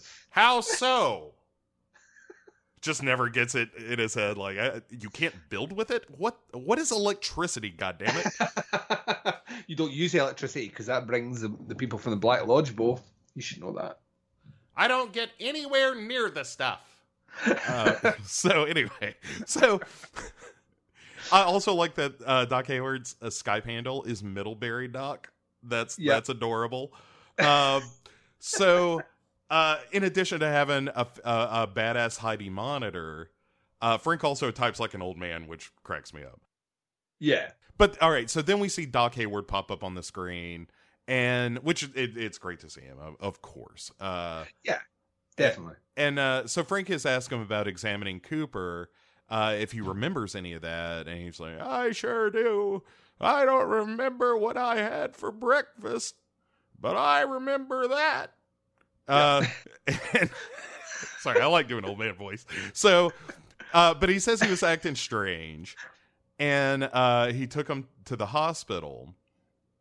And but then uh, Doc Hayward sees him up and about, sneaking into the ICU, and he thinks at the time he's going to see Audrey Horne, who of Right. course had been blowed up uh, Yeah. at the end of, of season two. So, And- so here- here's a question. Here's something that's flying around just now as a a, a rumor um, online from when I watched this episode. I have done no investigation, so I don't know how realistic, uh, or even if the show. Hopefully, the show does answer this. Ro- uh, Robert Horne, right? evil Robert Horne, child killer Richard Richard Horne, Richard Horne, Robert Horne, Richard. Yes, Richard, Horne. Richard- yeah, yeah, right. yeah. Richard Horne, evil child killer Richard Horne, right? Has a surname Horne, right? So he's of the Horne family, right? Oh, you think he's Audrey's kid? I think he's Audrey's kid, and he may be the product of Black Lodge. Think about it. Dale Cooper goes in, maybe gets jiggy with the unconscious corpse of Audrey. Child is is born, and then you get this horrible piece of shit character, potentially. That was a rumor that was flying around weeks and weeks ago. I do not know if it's been resolved. That's terrible and wonderful, and Hmm. I, I'm I'm not I'm not against the idea, and uh, her like it being her son makes a, a ton of sense. Uh, him being a Black Lodge conception, I don't know. Just the scene with him and uh, Balthazar Getty, Yeah. it didn't seem like he was real cool with all the BLS. So, He might not know that he's a product of BLS, so Oh, he like he's the Last Jedi. Yeah, yeah, pretty much. All right, uh, the Black Black Lodge you meet you meet his Yoda somewhere down the line, and then I am your father. Um, oh, So, he but- almost direct. Didn't he almost? Didn't David Lynch almost direct Return of the Jedi? yeah, yeah, Yeah, we could have had fuck. that. Yeah.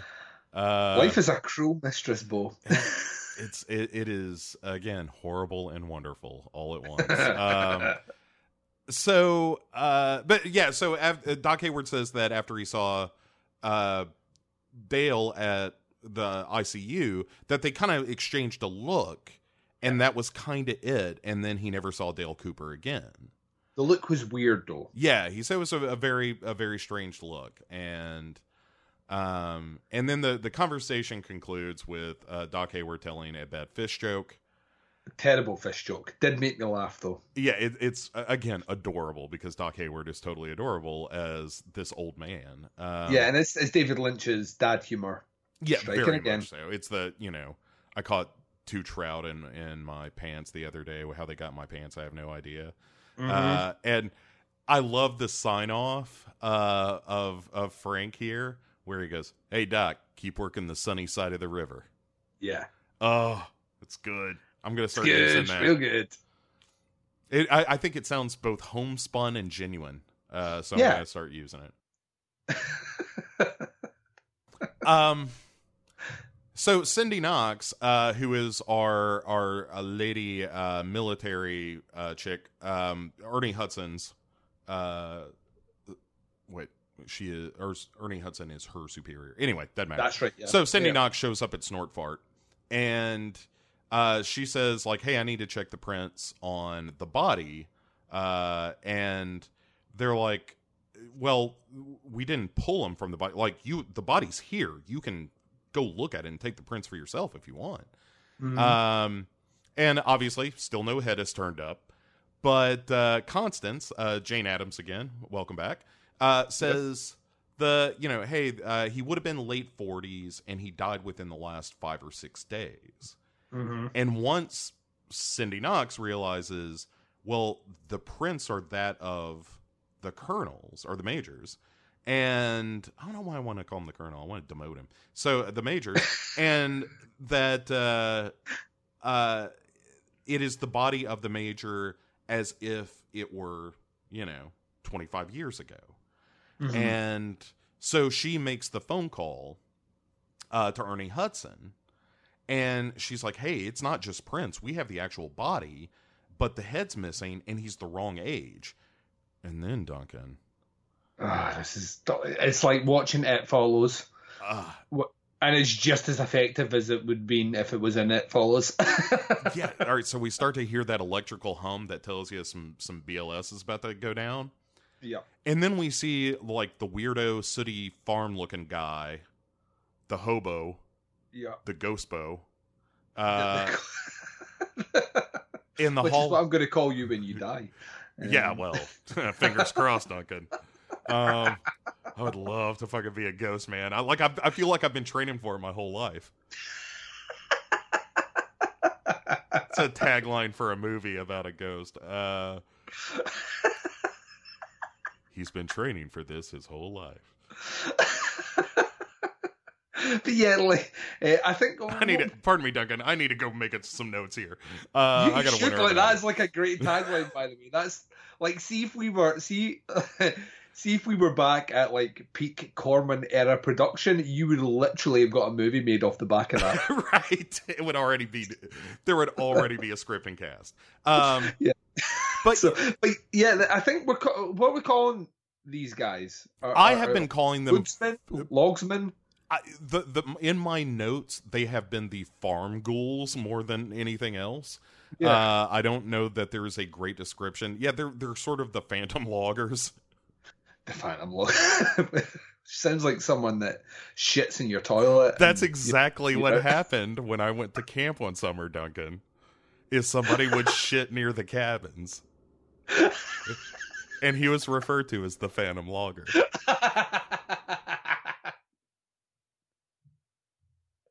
oh dear it's like this is like i believe in the in the interpretation of twin peaks mythology this is the the guy that we well, th- this is one of the group of guys we saw in the apartment in fire walk with me Yeah, and, and we'll get into it more in the next episode of kind of what these things are. yeah uh, in in relation to the other spirits of the Black Lodge. They seem to be kind of sub spirits. They're a little more, kind of worker bees yeah, kind of kind of chaotic and and a little dumb. You know, they don't they don't seem to possess the same kind of uh, you know sinister, complex planning of a Bob. Um, but at the same time, there's something just kind of frightening about the appearance of them and everything. It's really they're creepy as fuck. yeah And so after uh Cindy Knox makes the phone call to Ernie Hudson, Ernie Hudson is like, "Hey, I got to make a phone call myself cuz this changes some shit." And as she's telling uh Constance and uh, the other uh, police dude that um like, "Hey, I don't think this is going to be your case very much longer." You see the you know, the the sooty hobo walk by again and ugh. So yeah some real we'll get into it man. That next episode is just ate up with them um so then we cut to the scene that you love uh, above all others is uh, Gordon Cole in his office doing bird calls uh, in front of a picture of a, a mushroom cloud. Yeah, in front, in front of the the I think it's supposed to be the Manhattan Project, which would make sense for the next episode. But Yeah. it's a large black and white photograph of you know the Manhattan Project's result, the mushroom cloud in the background, um, and he's just whistling away at himself. And then the door gets knocked. He's obviously got his which this is quite interesting. So he's got his his hearing aid turned up maximum and he's whistling, which doesn't appear to bother him. And then the door gets knocked, and then that bothers him. And then we get a, quite frankly, glum, uh, very, very stern looking Albert who comes in to basically say that his conversation with Diane did not go well.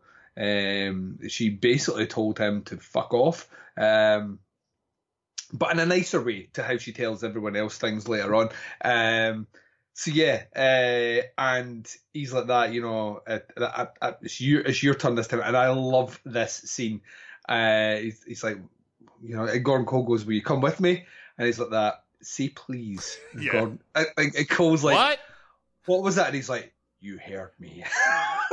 Yeah, and he is like, please, Albert. Yeah, I mean, it's just, it's really great. Um, their their their interact their interactions in this season, we've not had many of them, but they're brilliant. Like absolutely brilliant. They're like the, the kind of buddy cop series that you didn't know you wanted to see all the time, and now you've got it. you know, you've won it all. and it just it, it breaks your heart a little more for the fact that Miguel Ferrer is no longer with us, as you pointed out with you know Doc Hayward. Like we lost a lot of the actors like right after this ended, um, Yeah. and, but or, or right after the the filming ended, and I you know if you're gonna have a swan song though, man, it's so nice to see Miguel Ferrer not just back in this role, which was always fun, Yeah. but playing a character that he seems to enjoy playing, and and Oh yeah, Uh, I get the feeling that him and Lynch were probably good friends as well. Yeah. I don't think that's just like an act, you know, like the, them in character on there. There seems like a genuine kind of warmth and camaraderie between the two of them in the scenes that they're in, which just that's what I kind of love about the return is that everything kind of feels like we have all these new cast members and that's great, but all the scenes where existing cast members from the original run are together, it just kind of feels feels nice to be amongst friends. Um, I kind of love that. You know, it, it reminds me a little bit of that Steven Wright joke about uh, the two kids born in the hospital on the same day, and then they're you know taken apart. They live their lives, uh, you know, by a, a strange quirk of fate. They both end up back in the same hospital on the same day, about to die. Oh, right. And I've not what- heard this one. and one of them looks at the other one and says, "So, what'd you think?" And and that's kind of to me like the the Twin Peaks, the, the return vibe of all these actors, all these professionals who have been working for years and years and years, coming back to the thing that in some cases propelled them to to fame, just to be like, "So, what'd you think?" You know, like what what's your career been like? But isn't it Yeah. nice that we're back here for a little bit? It it, it, it as you said, just feels so warm and lovely at, at times. Um anyway, speaking of warm and lovely, let's go to Diane's place. Nice pad as well. All right. Diane is for a character that could have been a crazy make 'em up as of a couple of episodes ago. I fell hard for Diane. Yeah, Uh, well, it helps that she's played by Laura Dern. Of of course, but the fact that she is this kind of older woman who has this boy toy Yeah. that she's like, all right, get the fuck out of here. I got business. Maybe one with." of many boy toys as well. I I'm just get the certain. feeling that yes, it's like maybe she's got like one for every day of the week. yeah. And um, I may just play this scene in the upfront, but it like so the boy toy lets Gordon and Albert in, and then he fucks off, and immediately she is in in this kind of elegant, stylish robe, drinking a cup of Yeah, drinking a cup of coffee, smoking a cigarette, and she's just like, "Fuck you guys." And and- she's and Gordon asks her like, "Hey, you have any coffee?" And she goes, "No, and I don't have any cigarettes either." I love it. it's so good. And and so uh Gordon tells her that Cooper is in a federal prison and she goes, "Good." And then he says, "This may require a subtle change in attitude, Diane." and and so he says that they think something's wrong, but they need someone to have a talk with Cooper who really knows him. Yeah. And so she doesn't agree on screen, which is kind of great. We just cut to the plane and uh we get another good fuck you Albert as they're on the plane and Albert passes by and is like, Yeah, you know, he gives her a miniature vodka, which she sinks. yeah. Oh. Diane knows how to drink a smuggler or two. Uh,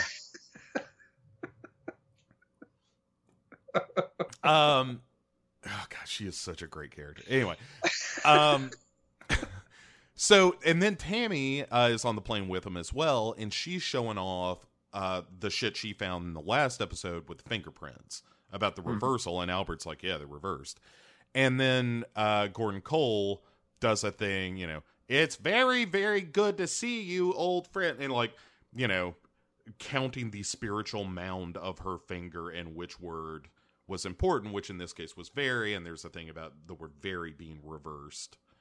And I mean, it's all very uh, Twin Peaks shit. And but but the idea is like, yes, there the there is this spiritual implication that what they're dealing with is a somehow reverse copy of Yeah. Of Agent Cooper. It's, it's all very blue rose, Bo. Very blue rose. It doesn't get any bluer. um, and they they say This they- is how this is how fucked up we are now. This is how so far down the rabbit hole we are. Right? I'd say that to anyone else, Bo, I would have got a weird look, but you played right into that. I'm not going to be able to communicate like a normal person know. when we finish this. I uh, like this is slowly shrinking until it's just you and I discussing Twin Peaks like in perpetuity. as, as like we need to just do it live where we just talk until we die about Twin Peaks. And and see how the viewership just slowly ticks down until the very end, much like Twin Peaks itself, when it spikes up to you know see the death throes. Um, anyway, so they have a picture of Doppelcooper, uh, from like the only known picture of him outside his house in uh, God was it Venezuela is where the house Yeah. was. Venezuela. So he's he's been uh, he's been in South America, which we kind of knew because his uh, his relationship with um, uh, David Bowie's character. Uh, Philip Jeffrey, yeah, Philip Jeffries. Yeah, Philip Jeffrey. Um, and I mean, like the photograph is Photoshop within an inch of its life. I kind of love it. It kind of looks like the set of a Duran Duran music video. or a, Uh, a Michael Bay action film. It's like a drug cartel compound. John, maybe a John Woo movie, some doves Oh. in the background flying slow mo. sure. Um, so yeah, so like we have this one. This is the only photo uh, we had, but by the time they got him there, he was gone. He was gone. Uh, he wasn't there anymore. Um, and Diane's overhearing all this conversation taking it in. I'm thoroughly unimpressed with everyone because she's Diane and she's cool as fuck. By far the coolest thing ever. Um, far cooler than either of us, Duncan. yeah, combined. Oh, yeah. I'm I'm Ten not adding much, quite frankly. Like you're you're doing the heavy lifting on that. much. Uh, so so when they finally land, Diane says, "Look, I'm only going to talk to him by myself, and it's only going to be for ten minutes." And so, you know, obviously Gordon agrees to it, and Tammy is like, "Oh, it's really nice to work with you." And there's a great moment where Diane's like, "Hey, what's your name again?" And she she goes, "Oh, it's Tammy, ma'am." And Diane just goes, "Okay, fuck you, Tammy."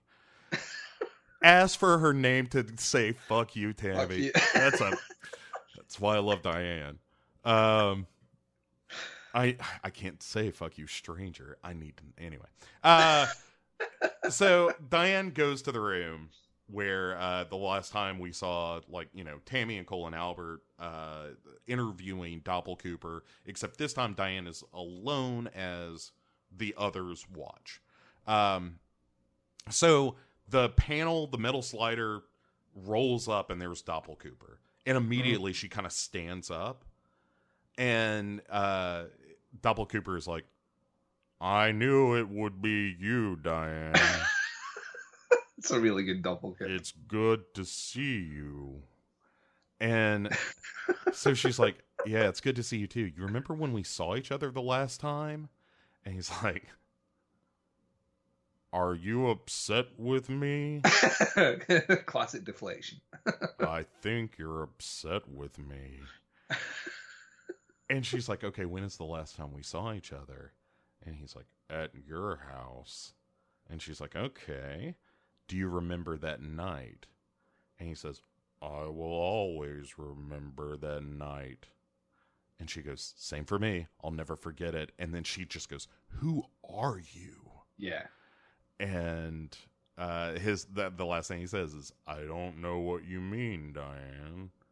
And she's like, You know, look at me. Look at me. And when he finally does, she just shuts the shade. Mm. Oh, it's oh man. I know I was kind of doing a blow by blow on that scene, but it's so fucking good. It's a great scene. And right, so what we obviously we'll, we'll move on to the after effects of conversation that she's going to have with Gordon, but there's some things that we need to instantly take like take note of here. So like Cooper must have met Diane, I'm assuming, after his time in Twin Peaks. And something went down. Something which he seemed to be okay with, she seemed to be less okay with. Yeah. uh, and might be why she's been so bitter and twisted towards him in the in the interim. Um, but yeah, she she leaves there a bit rattled, uh, and and Gordon asks uh, in private, you know what. You know what's what was her take on it, and she basically says there's something missing. She doesn't know who it is, but there's something missing. She points to like her heart, basically. There, there's something missing there, um, and of course, then Gordon says, you know, uh, something I need to know about this this last meeting of yours. Um, we don't get to hear anything about it, and I don't think we will get to hear anything about it for for a while. Um, or maybe not. You never know with Twin Peaks. Right. Um, But her line um, is great because she's like, "You and I will have a talk someday, Gordon," and then she kills another smuggler of vodka yeah. and says, "Like, cheers to the FBI." Yeah. Oh, yeah. Oh, so good. So good. oh, Diane. Oh, I love you so much. I, I, I wish you were my my aunt. You know, Aunt Diane. Oh, but yeah, like uh, Laura Dern's killing it. It's a great character, and and it, it really is this tense, great scene of, you know, again, this operates on such an esoteric level, Yeah. but it's it's it's the moment where a lot of these characters are beginning to understand that the Dale Cooper they have is not Dale Cooper, and uh, anyway, so Doppel Cooper is being taken back to his cell, and he says he needs to speak to the warden about a strawberry. and the guard's like, "Whatever, man." And he's like, "Trust me, you need to tell him this." Yeah, And because we we know that there was the warden was uneasy when Cooper hacked the phone. Uh, you know, after should saying I that, call Mister Strawberry? and, and the warden was like, "What the fuck? How does he know that?" Um, so there's something going on there. We don't quite know where that's going to go, and until the end of the episode, and then we'll know where it's going to go. Um, in fact, technically into the next episode as well. But uh, so yeah, yeah. So um, we, all interesting. yeah. So uh, Twin Peaks, uh, back there. Um, we get the reveal, as we mentioned earlier, that the dude never shows up to meet Andy. Um, Yeah. we do get a glimpse at his house though, where you see the door is open slightly. Yep. And it's just ominous music playing to kind of let you know, like, oh, there's probably some shit that went down, which is why he didn't show up. Um, but okay, so then we get Doppel Cooper in the warden's office, and he has the great moment where he he's like, you know that dog leg, there were three more.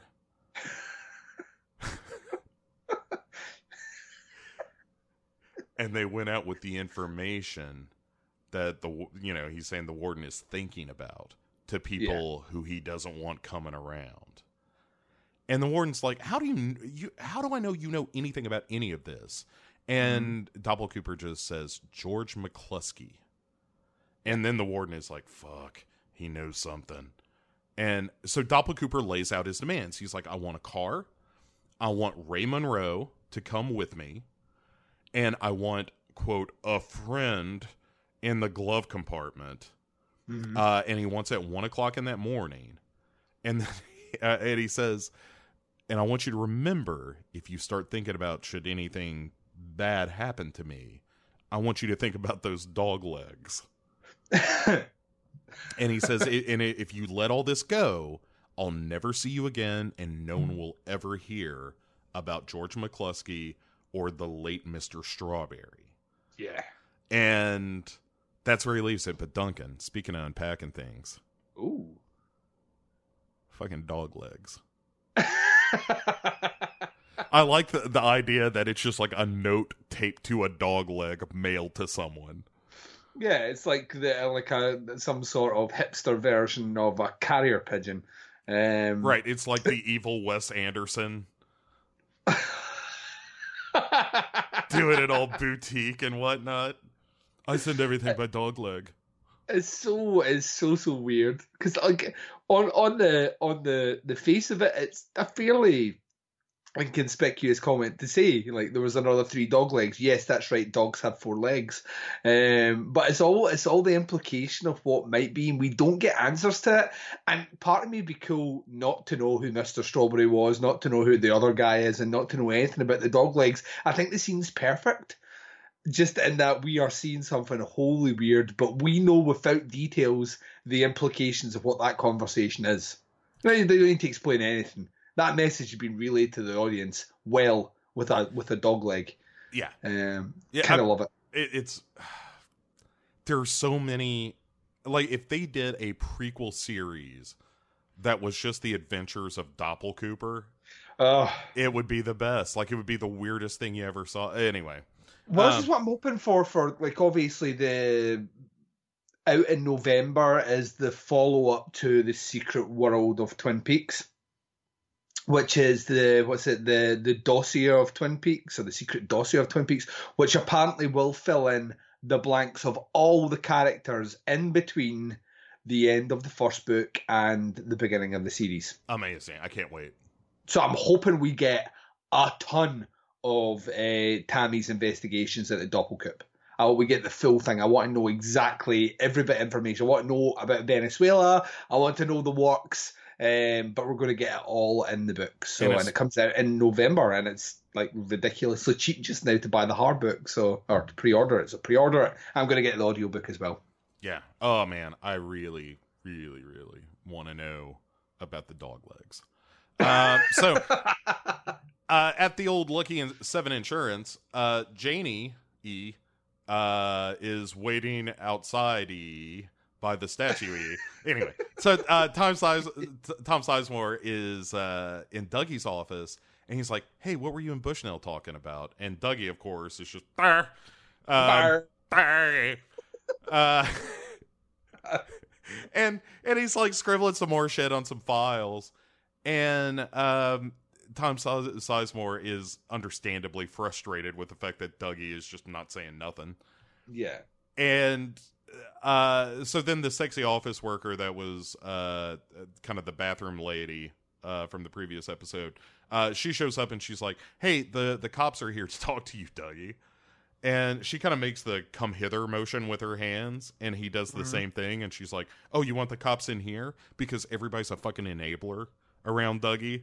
They're like, "Something's wrong with him, but we're just gonna we'll meet him more than halfway on whatever he's doing to keep this facade going." Um, I love like Sizemore's like facial expression when he knows the co- cops are there is like still playing it kind of cool as if to like nothing to see here. Um, right. no, no acts of impropriety. Yeah, cops. Oh, I love cops, but uh, unfortunately, I can't stay uh, because of all the cops. Shit, no, I like cops. Uh, all right, bye. And so he's gone, Oh, so good, so so good. and Uh, and so the cops come in, and hey, welcome to the show, David Koechner. yeah. Uh, and Yeah. whammy. yeah, and immediately, uh, Dougie. Chicken in the cave, Bo. Chicken in the cave. Have you ever seen Anchorman too? oh God, yeah. Yeah. Oh man, bats are the chicken of the cave is one of the best lines I've ever heard. Nobody says that. Um, yeah, that's Anchorman Two highly underrated. It's it's no. I think it's very very fun. I don't think it's like it's no, no I think in time it will be judged a bit better than what it was. It's this release very much like Anchorman. I think the longer that goes on, the more people will actually say, you know, there's a whole lot of gold in that movie. sure. Chicken oh, the cave is amazing. No. Chicken of the cave is one of the Oh. one of the greatest things ever. Uh, so, but and immediately Dougie is like badge, and and Janie, who has gotten tired of waiting for Dougie downstairs, rolls up into Lucky Seven and Just in time. storms in, and Janie is on a roll. Well, well, yeah, and like in the timeline, she has just spoken to the guys uh, who were trying to extort her husband for for money um, and blackmail him with pictures of him with his mistress, etc. So she just dealt with them. She just finished that whole "We Are the Ninety Nine Percent," um, you know that that whole run, and how dare you in this day and age for shame and all the rest. And she's went to pick up Dougie, and now she's walked in, and the police are in there, and they're going to get a piece of her mind, Bo. They're going to get a piece of her mind. Oh yeah, and immediately, uh, she's like, "Well, what's going on?" they're like, "Well, we're here about the car," and she's like, "Yeah, it's missing. Thank God you're here. Where's his car?" And they're like, "That's why didn't he ever report it missing?" And uh, and you know, Dougie, Dougie is just like stolen. You know, just you know, zzz, nothing at home. Um, and uh, Mullins then like so they're like, well, why didn't you report stolen? And Janie's like, well, we're reporting it now. It's stolen. Who has the time to do all this shit? And, and, and Mullins comes in and she's like, and he's like, well, if they're here, they must have found the car, right? And then Dougie again, she's like, stolen. And, uh, and, so the cops are like, yeah, well, it we it was involved in an explosion and there were deaths involved, and the people killed were in a stolen car ring. And Janie's like, well, there you go. They stole the car and then it blew up. What do you want from us? And, and totally, totally, totally reminds me. I love Midnight Run. Midnight Run's like one of my favorite comedies ever Oh. God, yeah. Yeah, I, I love, I love uh, Charles Grodin's character. He's like that when they're trying to get the money from the the uh, diner, like pretending to be FBI. The litmus like that. configuration, yeah. Yeah, he, he, stands there and he goes, he goes, uh, can you remember the man that paid with these bills? And he's like, yeah, and he's like that, about six feet tall. And the guy goes, six, six five, and he goes, dark brown hair. And the guy goes, light coloured. Sounds like our man. it's like, it's, like it's, exactly the same thing here. He's like, the you know, um, oh, the car, yeah, of course, the car. Well, it's stolen. Well, there you go. That's why it's missing. Right. Um, and I'm like, why did you report? And she's like, there's more to things in life than cars, Right. right? Oh, it's so good. Like again, Naomi Watts just killing it. She ought to get an And the cast of this, like the cast is just killing it across the board, are just killing it. I think the new, all the new additions are brilliant. Thanks. Um, we'll get we'll get back to you, little fucker. Uh, so um, th- then they're like, "Well, look, we need you to fill out some paperwork, but you can do it later, just at your convenience. Just swing by when you can, and we'll work all this out." Um, and I also like the way that when uh, she's like, "Okay, good evening," and Dougie is like, "Evening." And like his mouth works a little extra, like he's trying to figure the word out or something. Yeah. It's like again, it's just Kyle MacLachlan being a great actor and doing weird, fun stuff with this role. But, um, but even Mullins is like, "Hey, I got something. Uh, I got some more questions about those files. But you know what? You can wait till morning. Have a good night. I'll see you later." And so Janie gets him out of there, and he and then tells him that she took care of the gambling money, and also tells him like, "Hey, this money is gonna be for Sonny Jim. Yeah. So hands off, fucker. Don't gamble any more this way." yeah. And then Duncan, our buddy, our, little buddy, Ike the Spike. Zuni fetish doll Ike the Spike rolls into town with his ice pick just.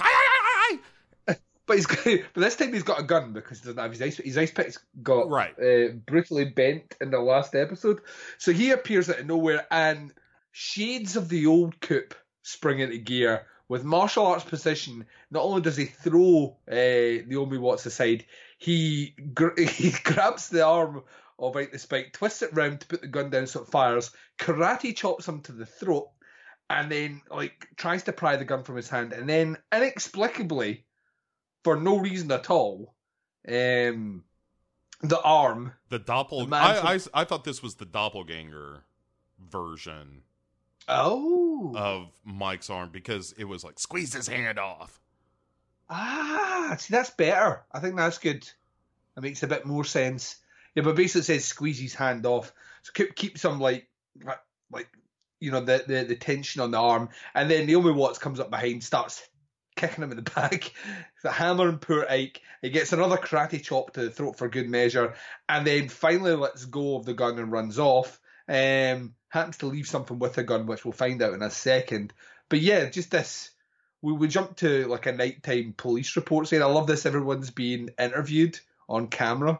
Um, and, and, you know we have uh, Naomi Watts basically, you know, and I, you know, she, she did the, you know, and uh, you know, I started kicking and I started shouting, and um, you know, uh, and then the woman starts talking about uh, victim. No, Dougie Jones was a hero, brought him down, and we see attached to the gun a piece of Ike the Spike's hand, like a, a rather meaty bit of flesh which has been torn off, and the and the and the the altercation.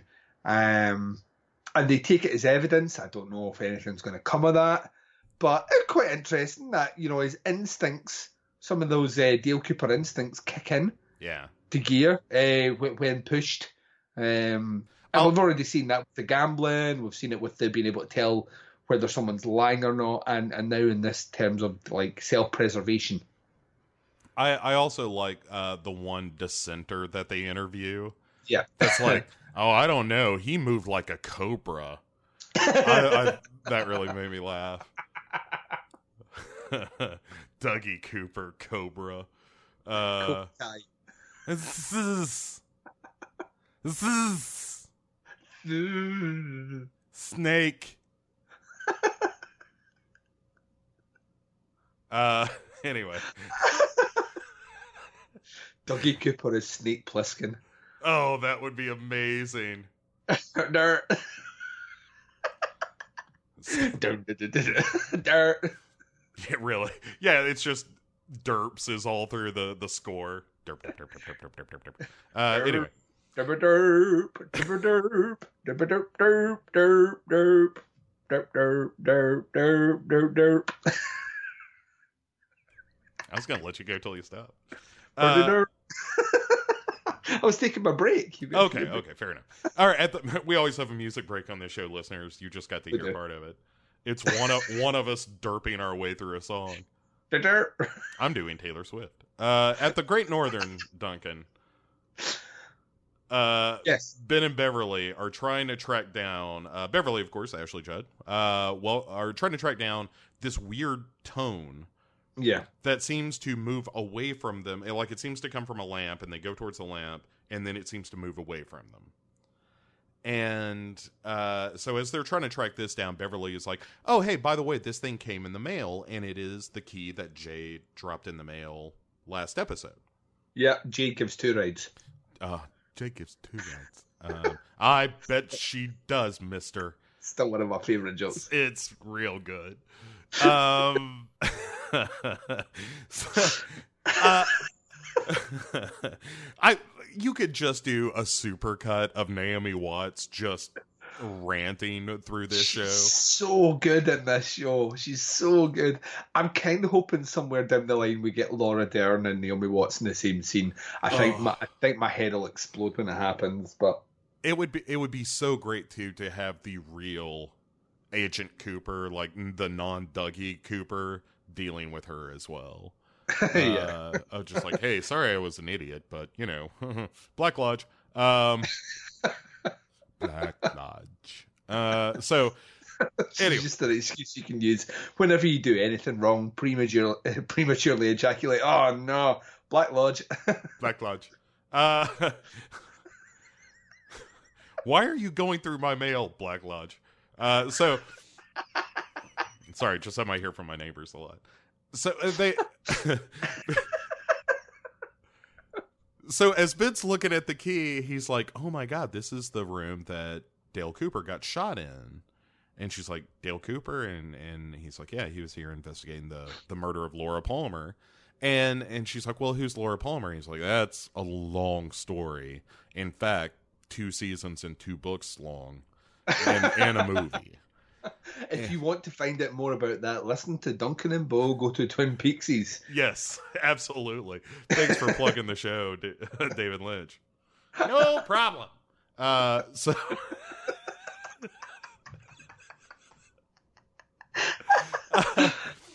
and but as the scene kind of moves on, there's a little bit of like sexual tension between these characters.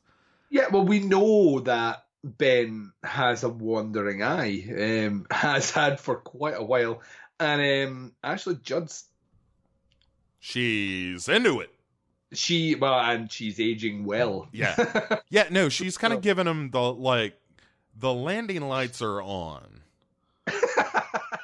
so, you know, and I think Ben is still trying to be a pretty decent guy here. He's not being overt or anything, but they are very flirty with one another. Yeah.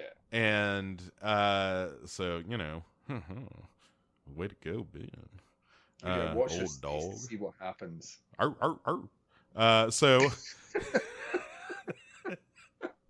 Wait one second, this dog has no legs. right. Uh, dogs have four legs. Uh, anyway, uh, the, so but you know we kind of end the scene with more of that tone, just seeming to kind of come from the wood itself, almost. Um, yeah. So Beverly rolls home, and we get a little bit more of a of her backstory where like her nurse Marge is on the way out as she's walking in, and it turns out that her hu- she's married. She has a husband named Tom, and he is very very sick. Yeah, potential cancer or leukemia, I think here. Right, Um, just something horrible. And yeah, he's, it looks like he's dying, and she is trying to. I mean, she's rolling home late, and she's been told that dinner is pretty much ready. It's on the stove, and um, she obviously comes in, and she's just trying to get through the day. She's just like, "Can I get you something to eat?" And he's just like, "Well, you're late." And we see very quickly how stressed or, or a change in the veneer of the character where she's just like, you know, listen, I'm having to go back to work. I don't want to. I, I didn't thought didn't think I would have to, but they're paying really good money, and it means I have to work hard and all the rest. And I could do that without you being on my fucking back, um, and you will not fuck this up for me. And he's just like, uh, he's like stuck in his wheelchair, just like, uh, um. Although I don't know who the actor is that plays him, but he's got some piercing eyes. I thought I recognised him. Um, but I have not taken a note of who the actor is. But he seemed familiar, like I have seen you in something before. Um, Uh, I don't know. I didn't. I didn't. I didn't we will, immediately. we will find him, that but, out yeah. probably between episodes. But yeah, it, it just looked there was something familiar about his face. But yeah, she pretty much lays into them, and I get the feeling that maybe she's accepted that job for ulterior motives. But just saying, that's the vibe I'm getting. Maybe she thinks she can play old Ben Horne like a French horn. Perhaps so, and and you know, I do have a lot of sympathy for her husband in this scenario. Like he's kind of a dick, but also it's like I get it, man. Like Yeah, you got to watch. a chair while your wife's all dolled out going to work in a hotel with some locally known pervert. Right, and you're you're definitely not fucking her at this point. No, no, You- no, no, no, no. You ain't got She's the time look, or energy look at her. Yeah, Yeah, right, look, look at her. She's got needs. right. It's a whole. uh What is that? Lars von Trier breaking the waves. Yes, yes. that that kind of shit. Uh, so by the way, check that. out Breaking the Waves. That's a good movie. My God. Um. Okay. So uh, after Beverly tells her husband not to fuck things up for her, we go to the roadhouse where uh, Jean Michel Renault is uh, tending. This scene goes on inexplicably long. By the way, this is the one of these bits. Like I, I understand certain bits slow and paced down. I understand certain scenes being overtly long, but I don't know if this is an in joke with. I don't know if this is an in joke or not, right? Because we get ostensibly about two minutes of a man sweeping up debris on the floor before anything happens. And when we jump back to the roadhouse, your instinct is, oh, right, well, this is the end of the episode, right? yeah. It's not though, because there's still story to go. Um, but we have two minutes of a man in, in silence. Well, no, not in silence. There's music playing in the background, but uh, no dialogue. A guy sweeping up debris as uh, Jean Renault's brother, whatever his name is, is at the back. Um, and then Just kind of gets, money and shit on the yeah, bar. he yeah. finally gets a phone call though, um, and answers the phone, and whoever it is is arguing about the, how much he's having to pay for two 15-year-old prostitutes that got sent his way, Oh, they look at it to me. which is exactly. I mean, he's like this, the, uh, the you know the the Rotas has been in the family for 56 years. And you're like, oh, here we go. And he, but they're, they're all pieces of shit, these Renaults. None of that's really Right. changed at all. They're, Yeah. Every single one of them, piece of shit.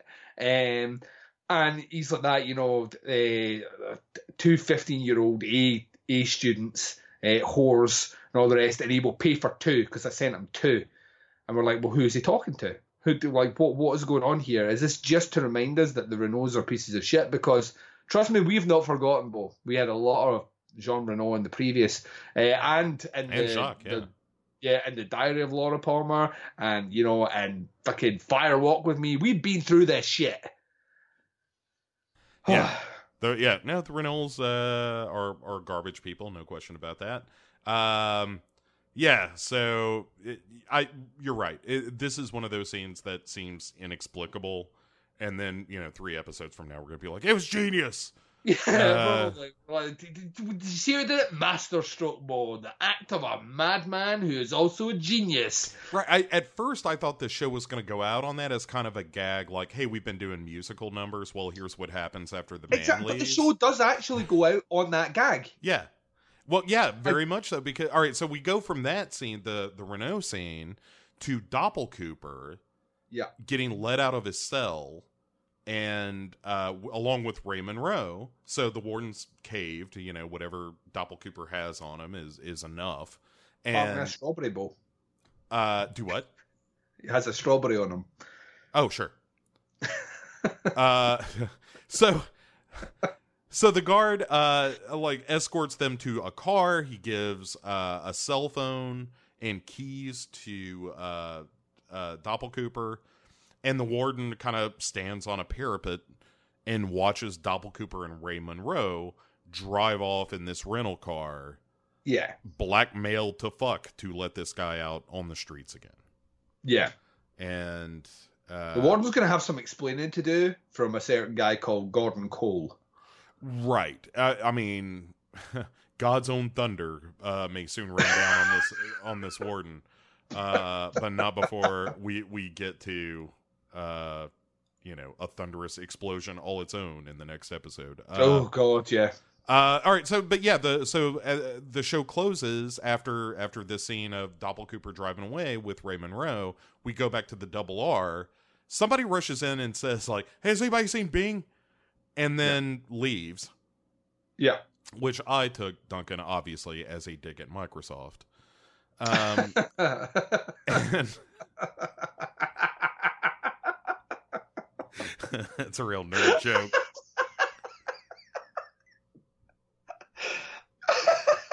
But, that's that's incredibly witty, Mo. I don't know why I'm surprised, but that was actually really well done.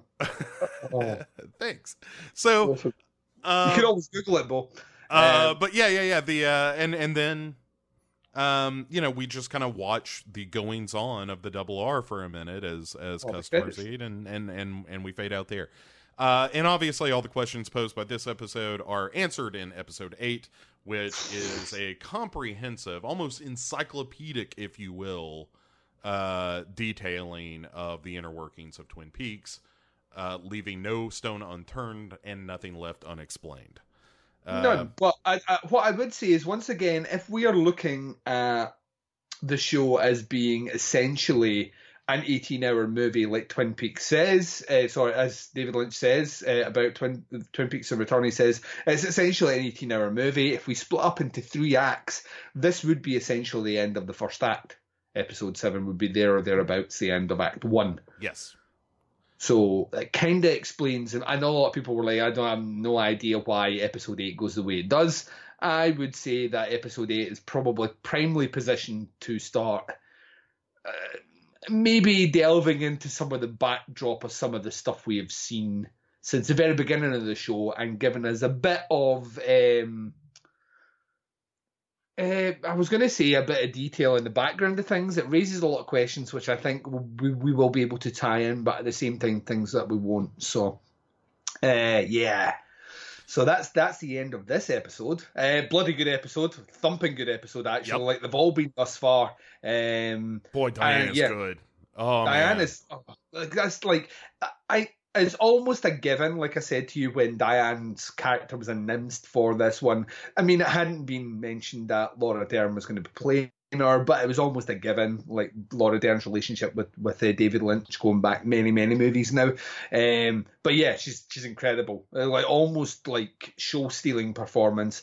But yeah, we're just getting a lot of everything's just hitting on like full cylinders at the moment. The time we're spending in Twin Peaks is, you know, a mixture of really quirky and at the same time kind of dark. Um, and the time we're spending outside of it is also, depending on which character you're following, uh, a somewhat very quirky with uh, Dougie Cooper, um, and very dark with uh, with um, Doppel Cooper. So we're we're, getting we're getting it. It's, it's, it's a mixed bag, but all of it is amazing. So yeah, I'm loving it. Absolutely loving it.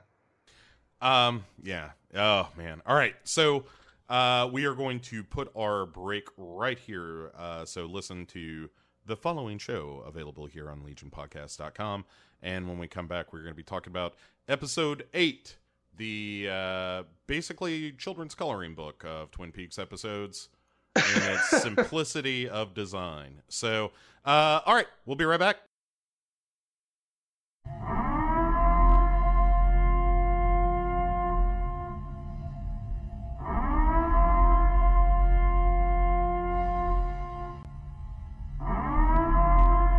This is not a test. This is the Psychosemantic Podcast. announcing the commencement of the annual purge sanctioned by the U.S. government.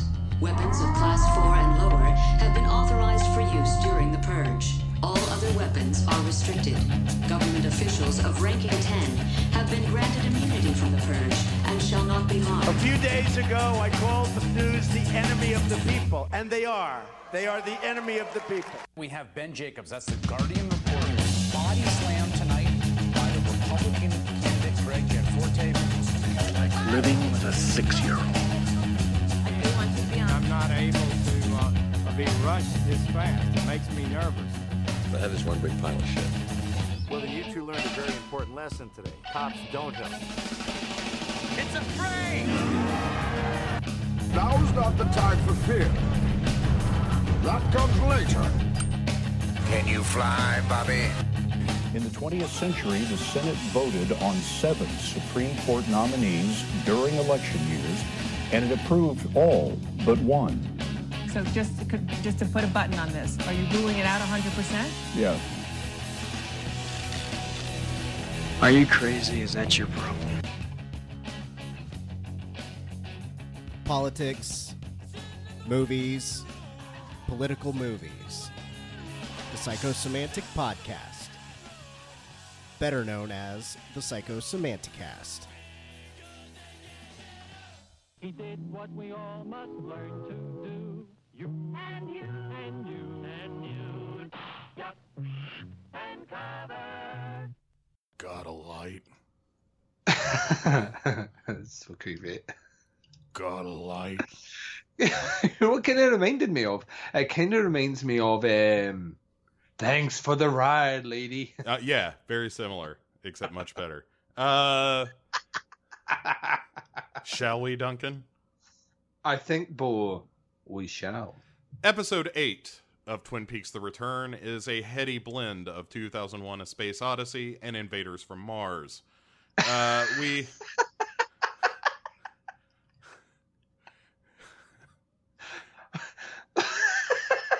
It's it's more true the more you think about it. We open on Ray and Doppelcooper in the sedan, uh, where they have just fled the prison. Uh, I'm I'm hovering with my coffee mug so close to my lips. Hold on. Mm. Ah, that's a damn good cup of Joe. Uh, so Doppelcooper says there are, like he pulls out this device, uh, this Twin Peaks technology, and he's like, "Hey, there are three tracking devices on the car right now. Pull up close to the truck ahead of us." And so they do, and uh, Doppelcooper like types in the license plate of that truck, and Yep. then tosses his phone question mark, his tracker device, out the window. Yeah, because it's once again Twin Peaks tech magic. It's, It's BLS magic. yeah, it's the it's this is uh, Double Cooper tech for some reason works differently to tech everywhere else, which I'm once again 100% cool with. Um, so yeah, we don't. I, we're assuming that he has transferred the track into that truck, um, and they are now scot free, and nothing bad will happen in the next five minutes. Nope, absolutely not. Uh, in fact, Ray even thanks Doppelcooper for getting him out of jail. They're they're they're buddies, is what they are. And so Ray, Ray asks where uh, Daria is, which of course we know Daria is dead as shit. But yeah, and one of the more uncomfortable scenes we saw this season. Are you gonna kill me? Yes, darling. Oh, that's so good. uh, so Doppelcooper tells him, "Oh, she's someplace safe," and uh, that Ray wants to go to a place uh, called the farm, and Doppelcooper is like, "You ought to go the, to the place you're thinking of," and um, Ray says, "Like, hey, I got the thing you want, and I've got it all memorized, but I think the information I have is so valuable. Maybe we need to strike a new deal here, and Yep. maybe it's a little more valuable. And Doppel Cooper's like, "You do, huh? Don't you pull off the highway?" Which is always a good idea. You know, it just gets you out of traffic. You see the land a little more, and that's what Doppel Cooper wants. He's a tourist. Um, and Ray pulls over so he can take a leak. And as he leaves the car, Doppel Cooper gets his friend the gun from the glove box, and he uh, he gets out and he says, "I want that info, Ray." And uh, Doppel Cooper, when Ray refuses, Doppel Cooper tries to shoot him, but the gun is uh, is is empty. And Ray has a gun of his own, and he shoots Doppel Cooper a couple of times, which was really surprising when I saw this for the first time. I was like, fuck, man, Doppel Cooper just got shut down. But then, Duncan, uh, some shadowy figures appear uh, in the form of these kind of, you know, l- lumber ghosts. And they're all around Ray and Doppel Cooper, Doppel Cooper especially. And they seem to be kind of rubbing his blood all over him. Yeah. Um, not necessarily repairing the wound, Bo. No, no, no, no. Not they're not there to heal necessarily, but they're not like yanking intestines out or nothing. But they're kind of using the wound to to smear blood around and whatnot. And then a little bobhead in a sack, like not S A C K, more like an S A C, like a fleshy Cronenberg sack Yeah. uh, is there, and Ray, quite understandably in this scenario, fucks off. Freaks the fuck out, then fucks off. Right. And then Doppel Cooper just kind of disappears for a sec. So, uh, we follow Ray in the car, and he calls Philip and says, I think Doppel Cooper's dead, but I think something showed up to help. And he says, something came out of him, and that may be the key to the whole thing. Yeah. And then Maybe. Duncan. Maybe. Like, that might be the key to the whole thing. And I was like, eh? Well, okay. So Ray knows Philip Jeffries and knows something about all the Black Lodge shit. Yeah. So you know, again, Ray knows a whole lot more than I ever gave him credit for. But then Philip knew stuff about the Black Lodge shit. He did absolutely, and so, you know he he had been there, or he had we assume he'd been there, or he'd been involved with it somehow. So you can only imagine that's how the two of them hooked up. You know, uh, Doppel Cooper uh, started working with uh, Jeffries after the event of the end of the second season. You would assume, maybe. you would assume yes, uh, because you know, as we know, once he left the Black Lodge, Doppel Cooper contacted uh, Albert. No, uh, Philip contacted Albert, but uh, uh, Philip was contacted by Doppel Cooper. Yeah. So anyway, so uh, again, this whole network of people uh, working with Doppel Cooper and Philip Jeffries, one would assume, is unwittingly working with Doppel Cooper, thinking he's Agent Cooper. Yeah. So anyway, um, then we hee haw over to Nine Inch Nails. Yeah, w- welcome to the show, Trent Reznor and Nine Inch Nails. Right. Which I, which I think is, t- to me, once again, this is the, because this is a movie and we're splitting up into our episodes, Nine Inch Nails close out the, the first half of the season, kind of, or the first part of the season, because right after Nine Inch Nails are finished playing um, She's Gone, I think is the song, um, live at the Roadhouse. They're referred to as the Nine Inch Nails as well, I which like I kind of love. Ladies love and that. gentlemen, the Nine Inch Nails. Yeah, I kind of love that. Plus, I mean, uh, Trent Reznor, David Lynch, long-time collaborators, have been working together since um, Lost Highway, uh, where Trent Reznor actually did the soundtrack uh, or curated the soundtrack for that movie. But uh, lifelong friends, love each other. Um, like literally love each other. I think uh, they're one of those relationships that David Lynch has said before has this weird like penchant for like industrial metal music. it's kind of weird uh, for a guy that age to be into it as he is. But at the same time, we have Trent Reznor who very much loves the creative mind of a someone like David Lynch, and a lot of his music videos have been very Lynchian at times.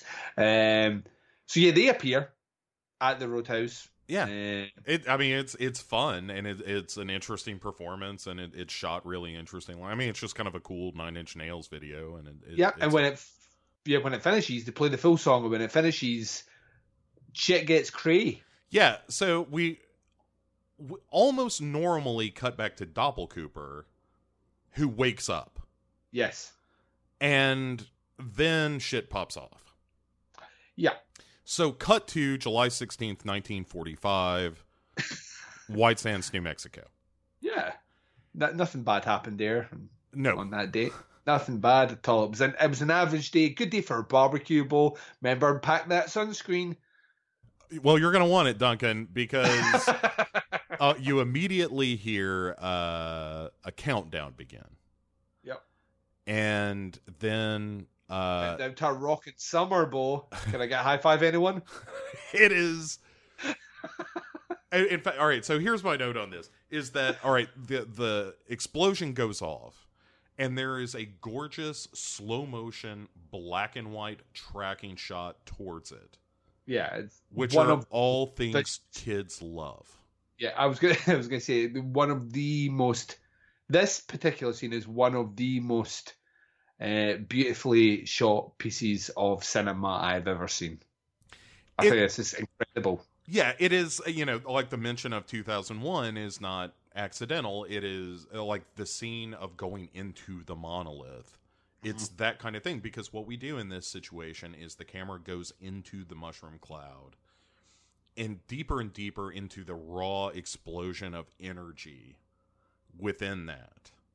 Yeah. and inside that duncan is a 1960s acid trip. Right. Yeah it's just it's groovy as fuck. And like it's just flashing lights and weird sounds and and uh, like this crazy imagery. And then we go to a convenience store Yes. where the lumber ghosts reappear or A appear convenience a convenience store that has a lot of uh, stacked up cans, Bo. yes Yeah, which Who's after uh, these cans Yeah. uh, you stole the corn. It had canned corn over the store um, from Fire Walk with Me. yes yes Yeah. So so this links in. This links in. I've done my. I've done a wee bit of research on this episode because I became slightly obsessed with it. And this one, like for anyone that's like Lynch is winging it, Lynch is really not winging it at all. Like almost everything in this episode directly relates to things we've seen before, um, and then hypothesizes new new um, uh, theories as to to things we have seen that were not explained. Yeah, well, it's kind of the origin of Twin Peaks in a way.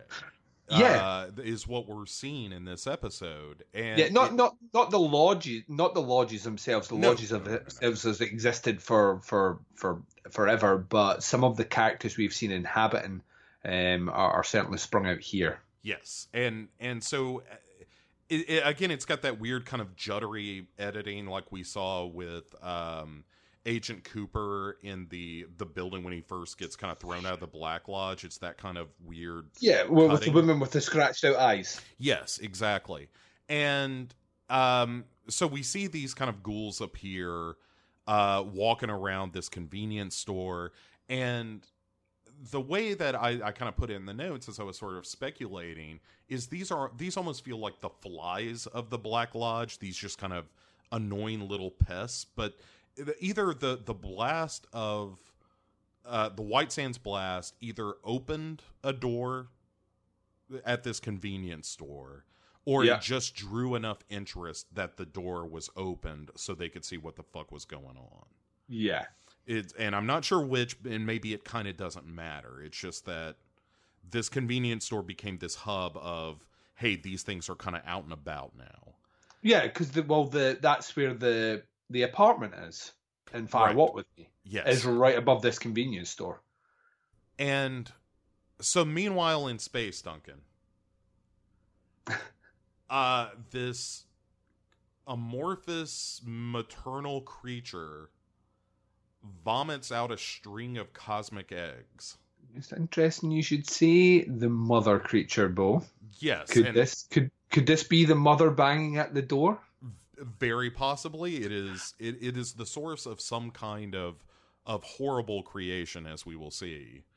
Also, it's worth noting as well, looked very similar to the floaty creature from the box, the glass box, right at the beginning, episode Yep. one. Absolutely. So, uh, one could very easily speculate, although we cannot prove it at this point. Um, Or that- might never be able to prove it. or might Let's be be honest.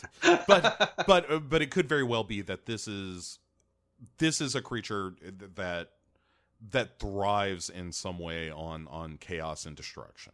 Yeah. And because during this moment of the of this nuclear test of you know, uh, it's like the old Oppenheimer line, like I am become death, destroyer of worlds in this moment, and as a result, there seems to be an aberration in the normal cosmic space eggs in in the form of Bob. That she vomits Bob up into existence at this moment of destruction. Yeah. and there there is something both intimate and incredibly cosmic about this. Um and so then we, we're, get more visuals of the kind of the, this explosion of of life and and creation. And from the the ferocity of this nuclear fireball duncan emerges this gold reflective orb Yeah. And I mean, are we? Once again, maybe I'm looking quite. Maybe I'm looking a bit too much into this now, but it can't be any accident that our Blue Rose section of of the FBI, the the the, the head of that department, has a picture of what looks like said explosion behind his desk. Yeah, yeah, and and you know when when you get into the secret world of Twin Peaks, and, and we'll see this you know coming up in a in a few moments, but uh, there is a lot of talk about like, hey, the military at this time was deeply involved in the these kind of blue rose cases. Yeah. Um, and and we kind of see the genesis of that coming soon um where eh, well we'll get to it but we, we get to a desert in new mexico that is probably roswell um and so and, and also notably as we come out of this moment duncan uh the piece that's playing is called threnody to the victims of hiroshima Yes. uh, so it is this wailing orchestral string piece that, an a threnody, uh, for those who don't know, like myself before I looked it up, um, is is a wailing ode. It is a mournful dirge of a, a piece of music. Yes. And- as mu- uh, as uh, classically trained musicians knew that, Bo. Well, as somebody who grew up on Lynyrd Skynyrd, Threnody was not the first thing I thought of. Um, yeah, Sweet Home, Sweet Home Alabama doesn't really fit into that tale. I mean, like Dream On is more of a Threnody, am I right? It's...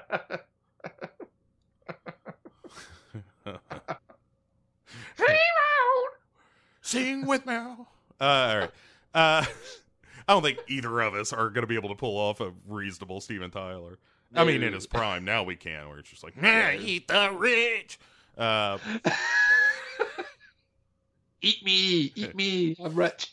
ah, you got the right key, baby, but the wrong keyhole. uh, last like the Crypt Keeper. Sorry. he would like if you were to cast a real life Crypt Keeper, Steven Tyler is in the conversation. Oh, he's right near the top. right. You want to you want to get him in for a callback. Uh, yeah.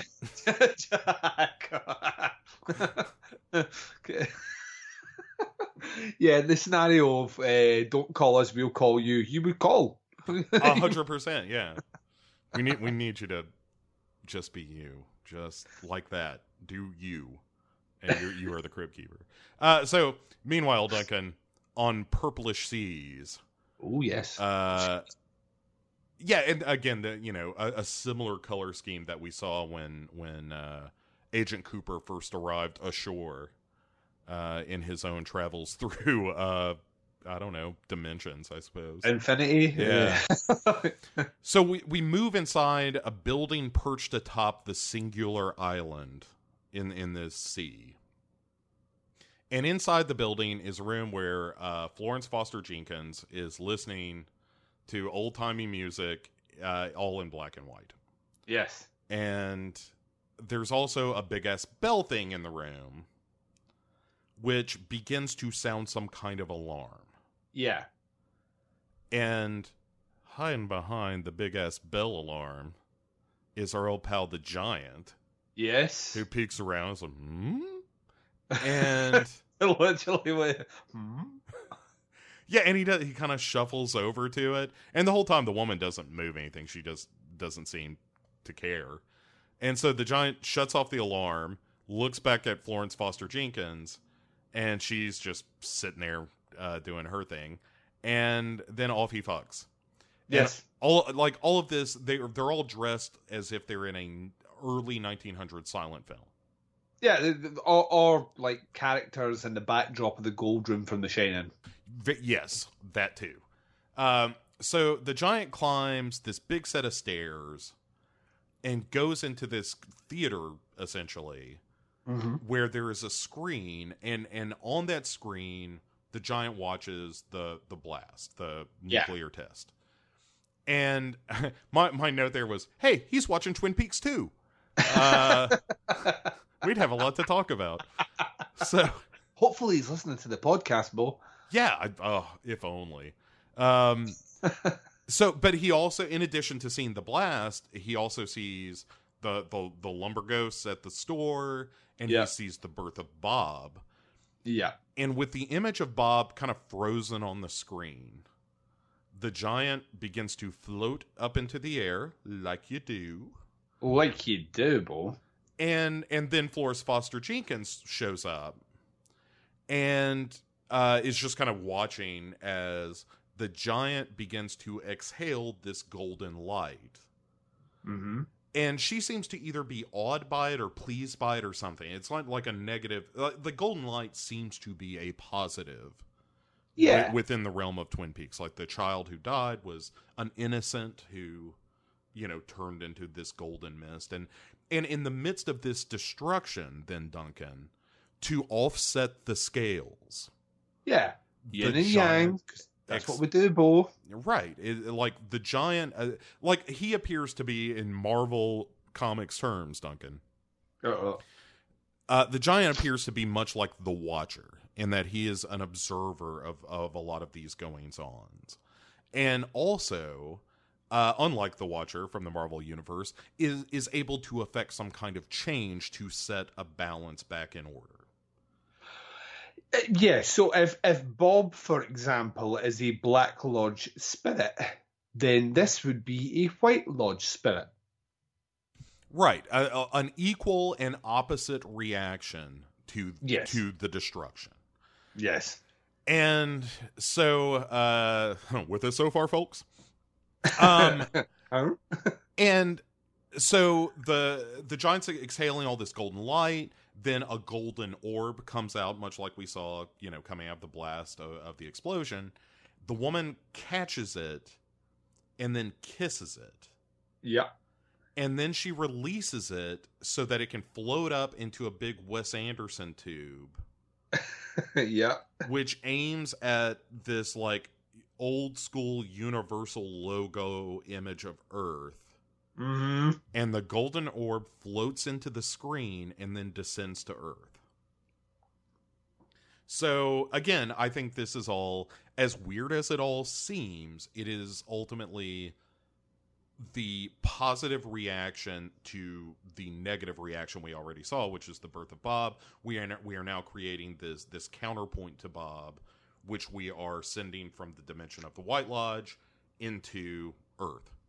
couldn't couldn't help but notice we missed an important detail there, like the face that was inside the Golden Globe, which was Uh, it's Laura Palmer, is it not? No. yeah, it's Laura. but, but but but think about this. What does that mean, Bo? We- We're in 1945. Yeah, yeah, yeah. and yeah. the face of Laura Palmer is in this. Well, the face of Laura Palmer, not just any face, the face of Laura Palmer from her prom photo, the one that we get every the beginning of every ev- ev- of every episode.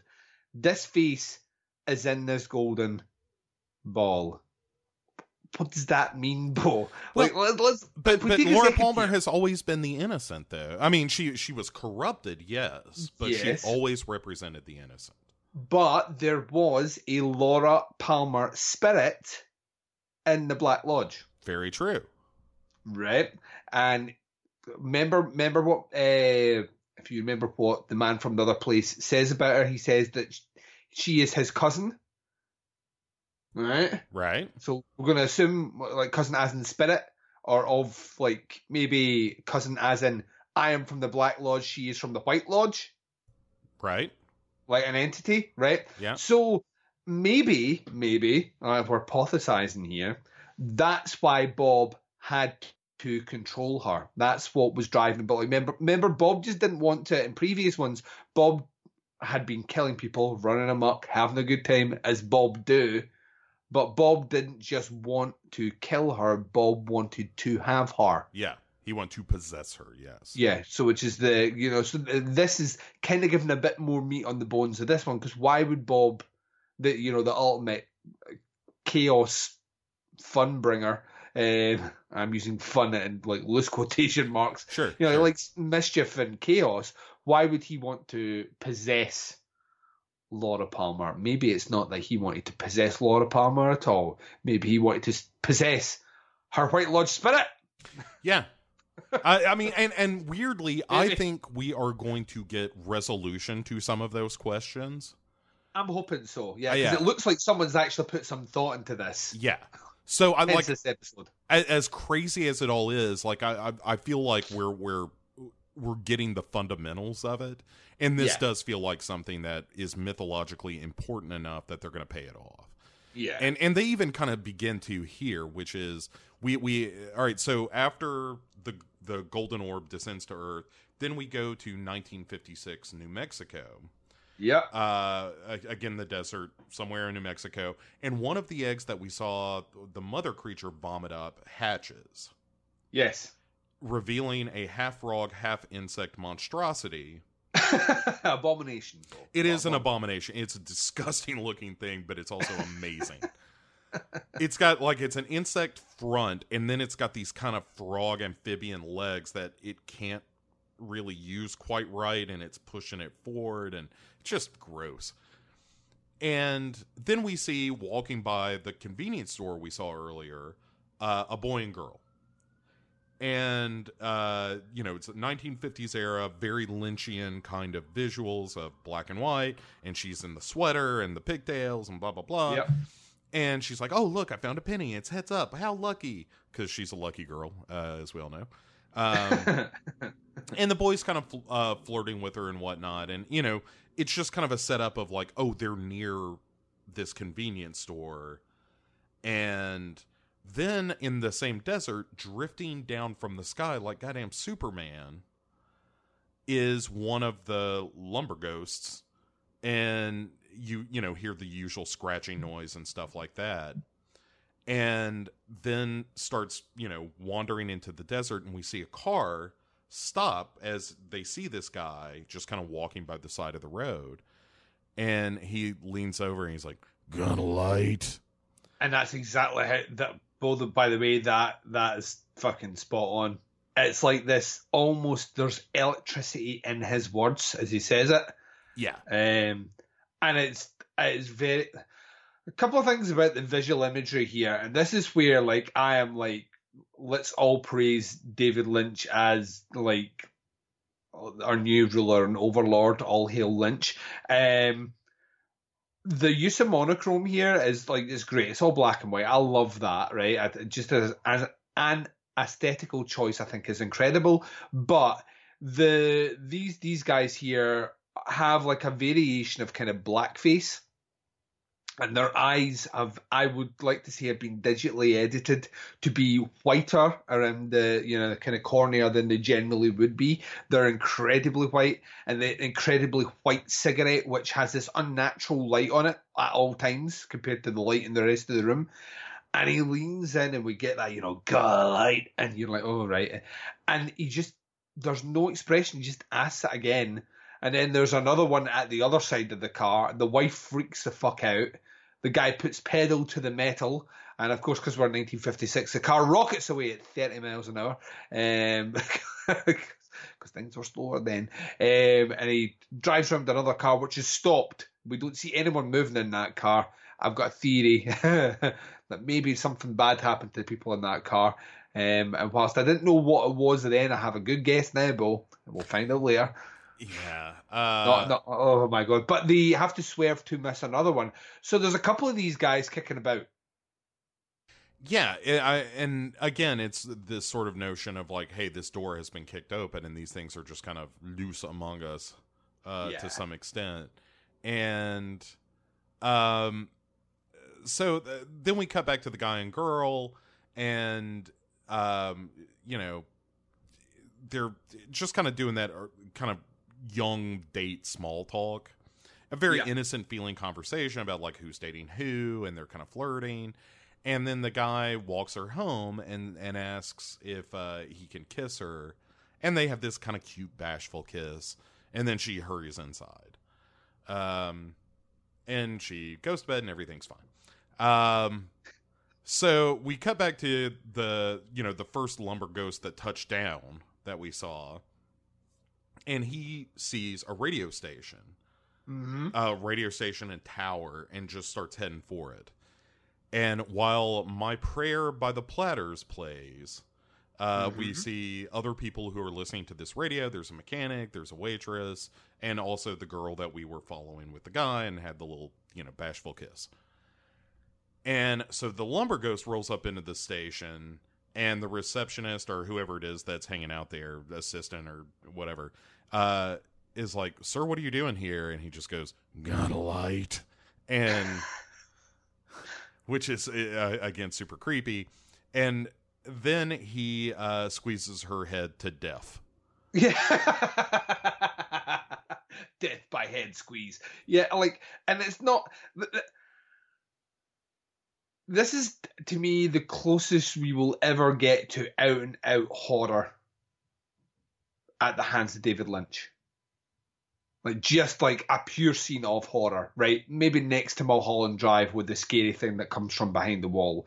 Um, because it's not just that he grabs her head, but then the camera shot changes. We get this very distorted, jaggy, like shaky camera effect, and blood pours out of her forehead as she screams, face contorting, um, to the ground. Um, Sure, when you say And- it like that, it sounds terrible. uh, yeah, terrifying. Uh, as soon as he does that, he's like, kind of doesn't even bother to wipe his hand off. He turns around and there's a guy, the DJ, playing the music that's occupying the town, and he just makes a beeline for him. He's like, Yeah. And then like grabs his head and doesn't immediately kill him. He just kind of turns off the the record and decides to rock the mic like DJ Lumber Ghost. yeah. This is the water and this is the well. yeah. Like- but and so th- this is what he starts saying. This is the water and this is the well. Drink full and descend.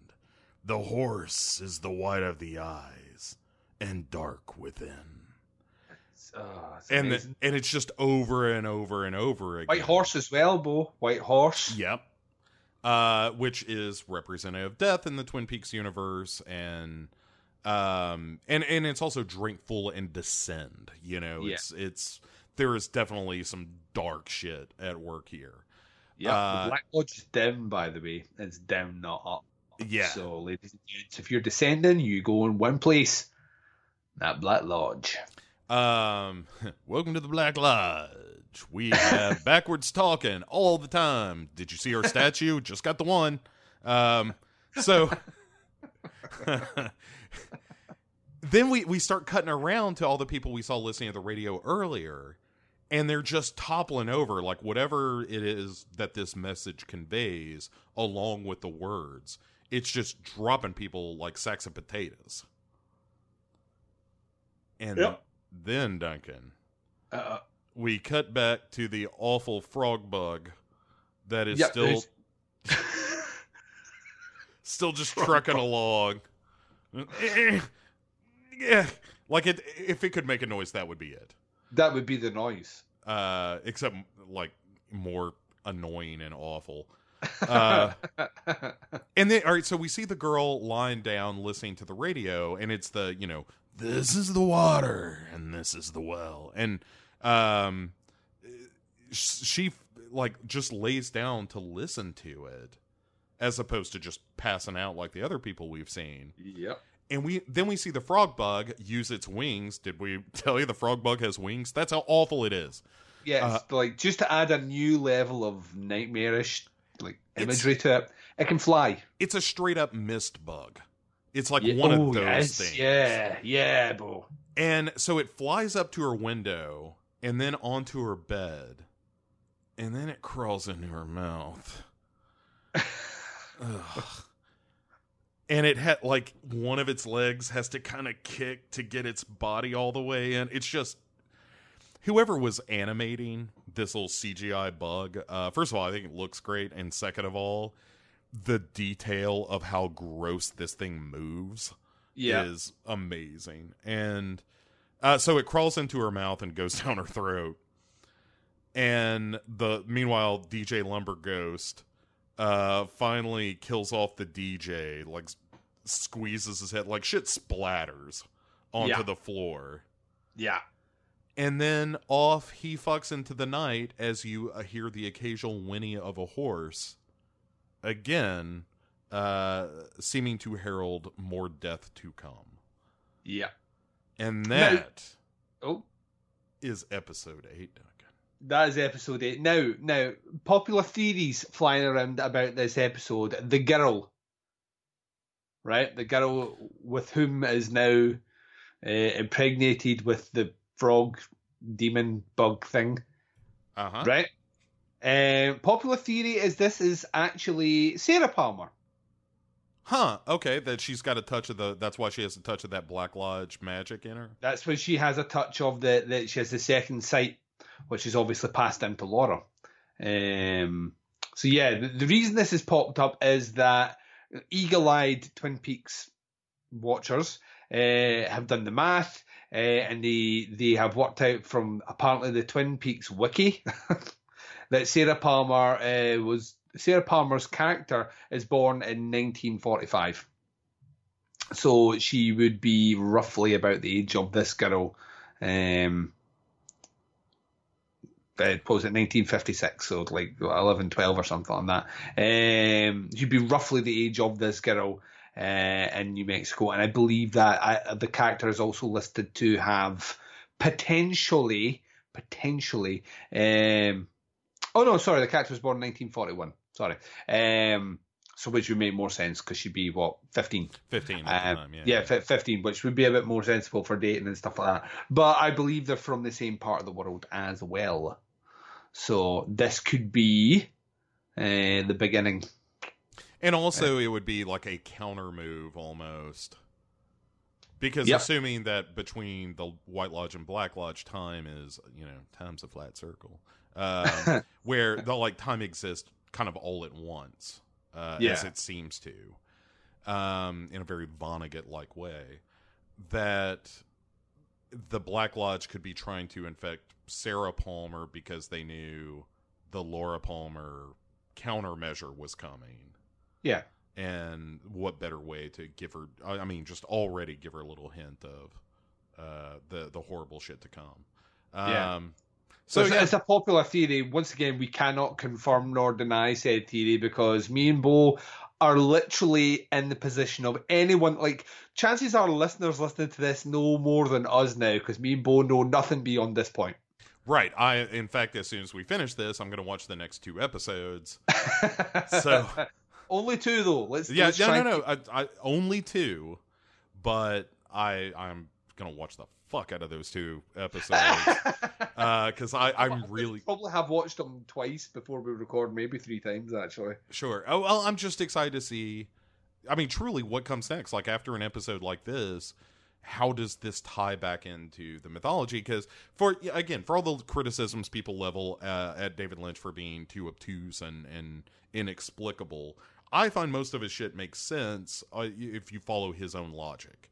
Uh, Yeah. and I feel like that's where we are with it. So, um, man, just I, I mean, really, truly, a, a kind of a milestone episode of television in that it is so unlike anything I've ever seen a television show do before. Yeah, it's never been done. It's it, it's incredibly ambitious. I like I get it. If people bounce off this show, I understand. It is not it is not for the timid.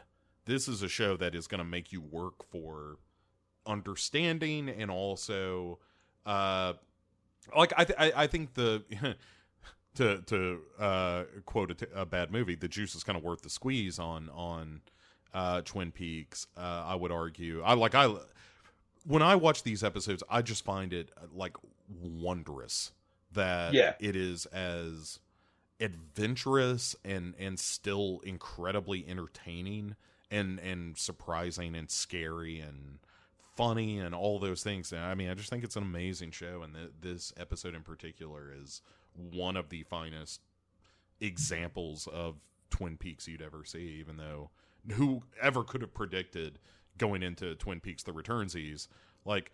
Hey, just keep in mind we're building up to that episode where we go inside a nuclear explosion Yeah. to reveal the birth of Bob. It's- uh, it's incredible. it's to me it's like David Lynch first and foremost is an artist. Like before he even, I, I believe if you asked him, he would say he's an artist before he would say he's a director. And you can see this is probably one of the most stunning visual examples of what can be done on TV that you will ever see. I think I, I can't like I can't think of anything like that. That shot, that tracking shot of uh, the the you know the atomic bomb going off. I have never seen anything like that in a in a TV show ever. I've never seen it in a movie before either, where it's you know it's choreographed to intense music, um, and just the. Uh, we are being treated. We are being spoiled, right? With, with eighteen hours of one of, and I've said it before, you know, an auteur by the very, you know, by his very nature, the epitome of what an auteur filmmaker should be, um, and David Lynch, and he has given us everything.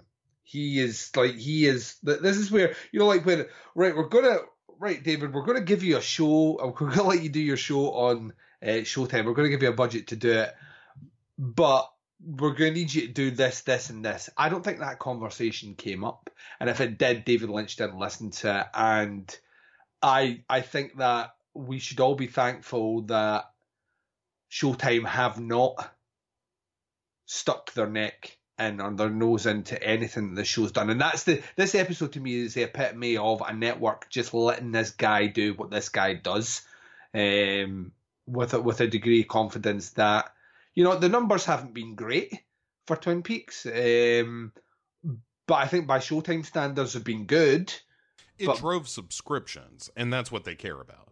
Yeah, exactly, and I think that's that's what they that's what they want, and you know, get people to look at their other content on there. And it's a great vehicle to do it.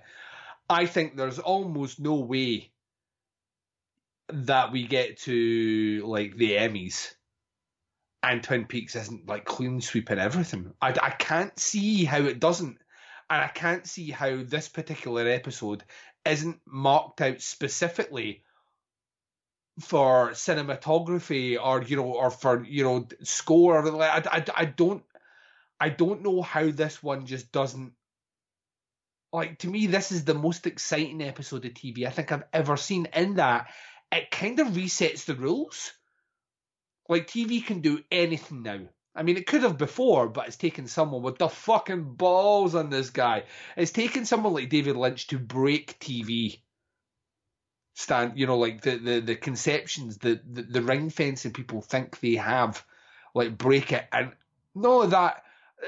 I mean, he could easily have done his Twin Peaks of Return and not addressed any of the things that are addressed in this episode. You don't need a Bob origin story. He's kind of given us one. And guess what? It's better than I ever thought it could be. It's better than my imagination thought Bo- where Bob could come from. From the heart of an atomic bomb. I mean, like, how fucking rock and roll is that? Yeah.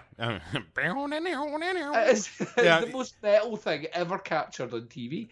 It's it's phenomenal. It's jaw dropping, and like I said to you, what two months ago, my my quote on this episode was: if we had to sit through eighteen hours of David Lynch doing Twin Peaks, and the rest of it was mediocre, and we got this episode out of it, worth it, hands down worth it. Never seen anything like it. Uh, probably will never see anything against again like it unless there's another episode like this in the season. I don't think there is. Uh, Incredible. Yeah, it, it, it truly is uh, a remarkable piece of television. And even, I would almost say, even if you're not watching Twin Peaks, if you got access to this episode, just to, even if you don't know nothing about nothing when it comes to Twin Peaks, I, I'm not saying you would understand it, but it would be one of those things of like, oh, yeah, that's clearly one of the craziest things that television has ever done. Yeah, just Uh, skip right to the bit where the bomb goes off. If you if you've got no interest in anything else, just skip right to that bit and sit and watch forty five minutes of. Ah, it, it made me as excited as I felt the first time I watched Eraserhead. You know, where and I can imagine people watching Eraserhead back in '77 and sitting down just going, "Who? it? David? Who? David? I've never heard of this guy. What the fuck is this?" Just like operating in a completely different level to anything else around. Um, Yeah. and it's like he managed to capture that in a TV episode. It's mind blowing. Yeah, I mean he is he's playing a different game than everyone else uh, when Yeah. it comes to to making films and television. It's just it, it- like there there's no rule book. It is just the story he's telling, and it's amazing. Uh, Yeah.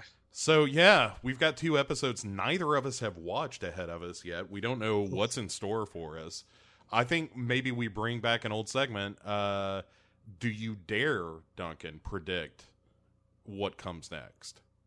Oh, right. Um, so, uh, my only prediction is that at this moment, my only prediction is we we get some uh, Doppelcooper wreaking vengeance, um, kind of Samuel L. Jackson style, uh, on on our buddy Ray. I think we we know he is still alive.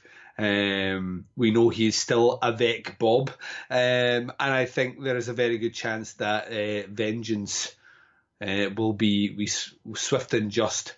Um, and out with that, I would like to think we get a bit more of a tie-in with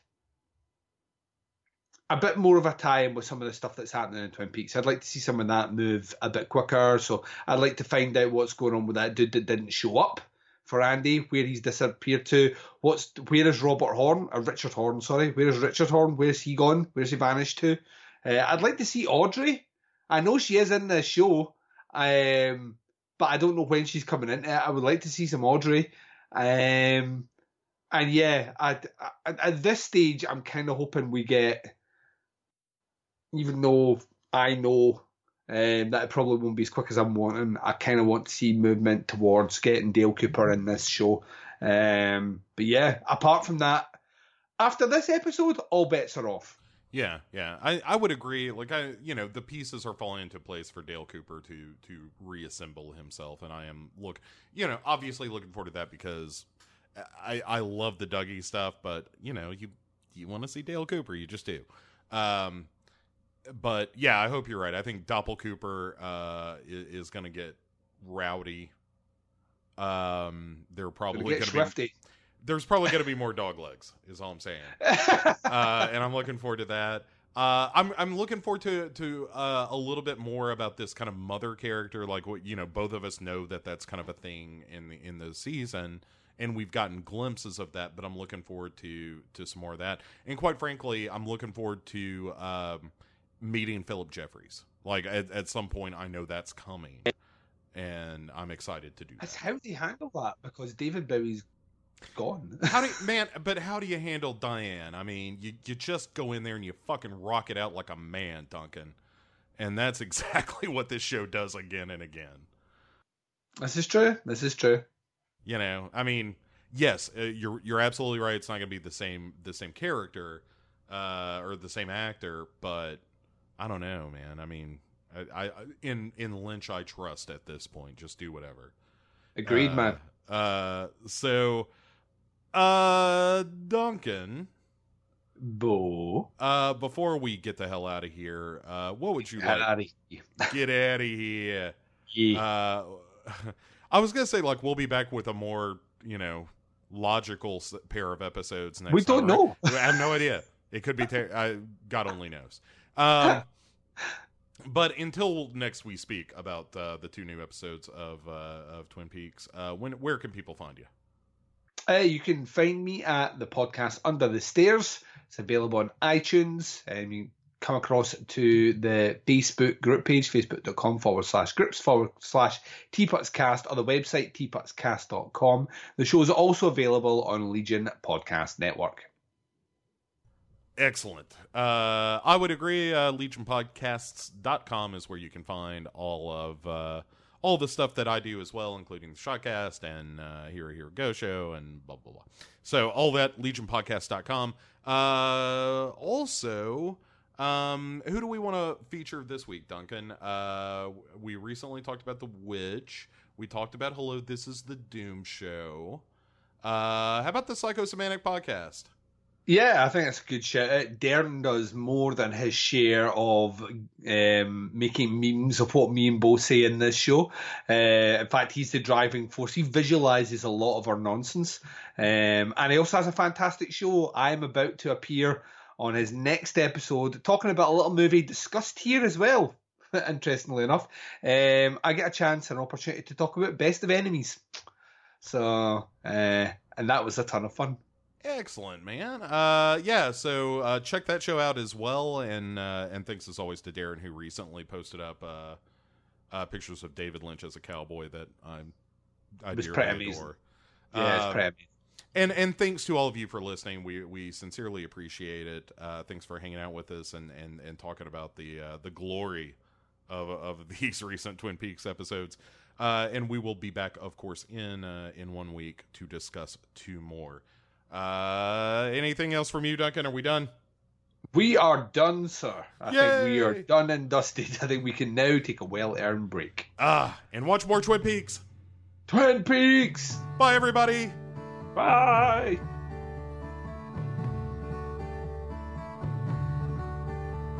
The eastern world, it is exploding,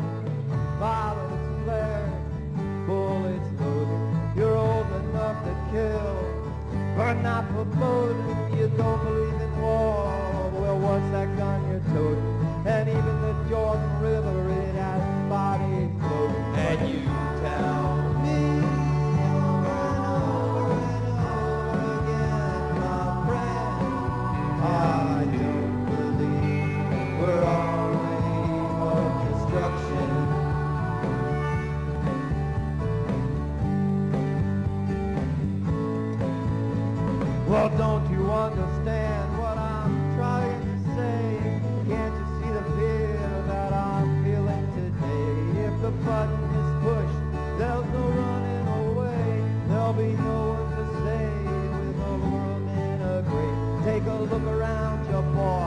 It's bound to scare you, boy.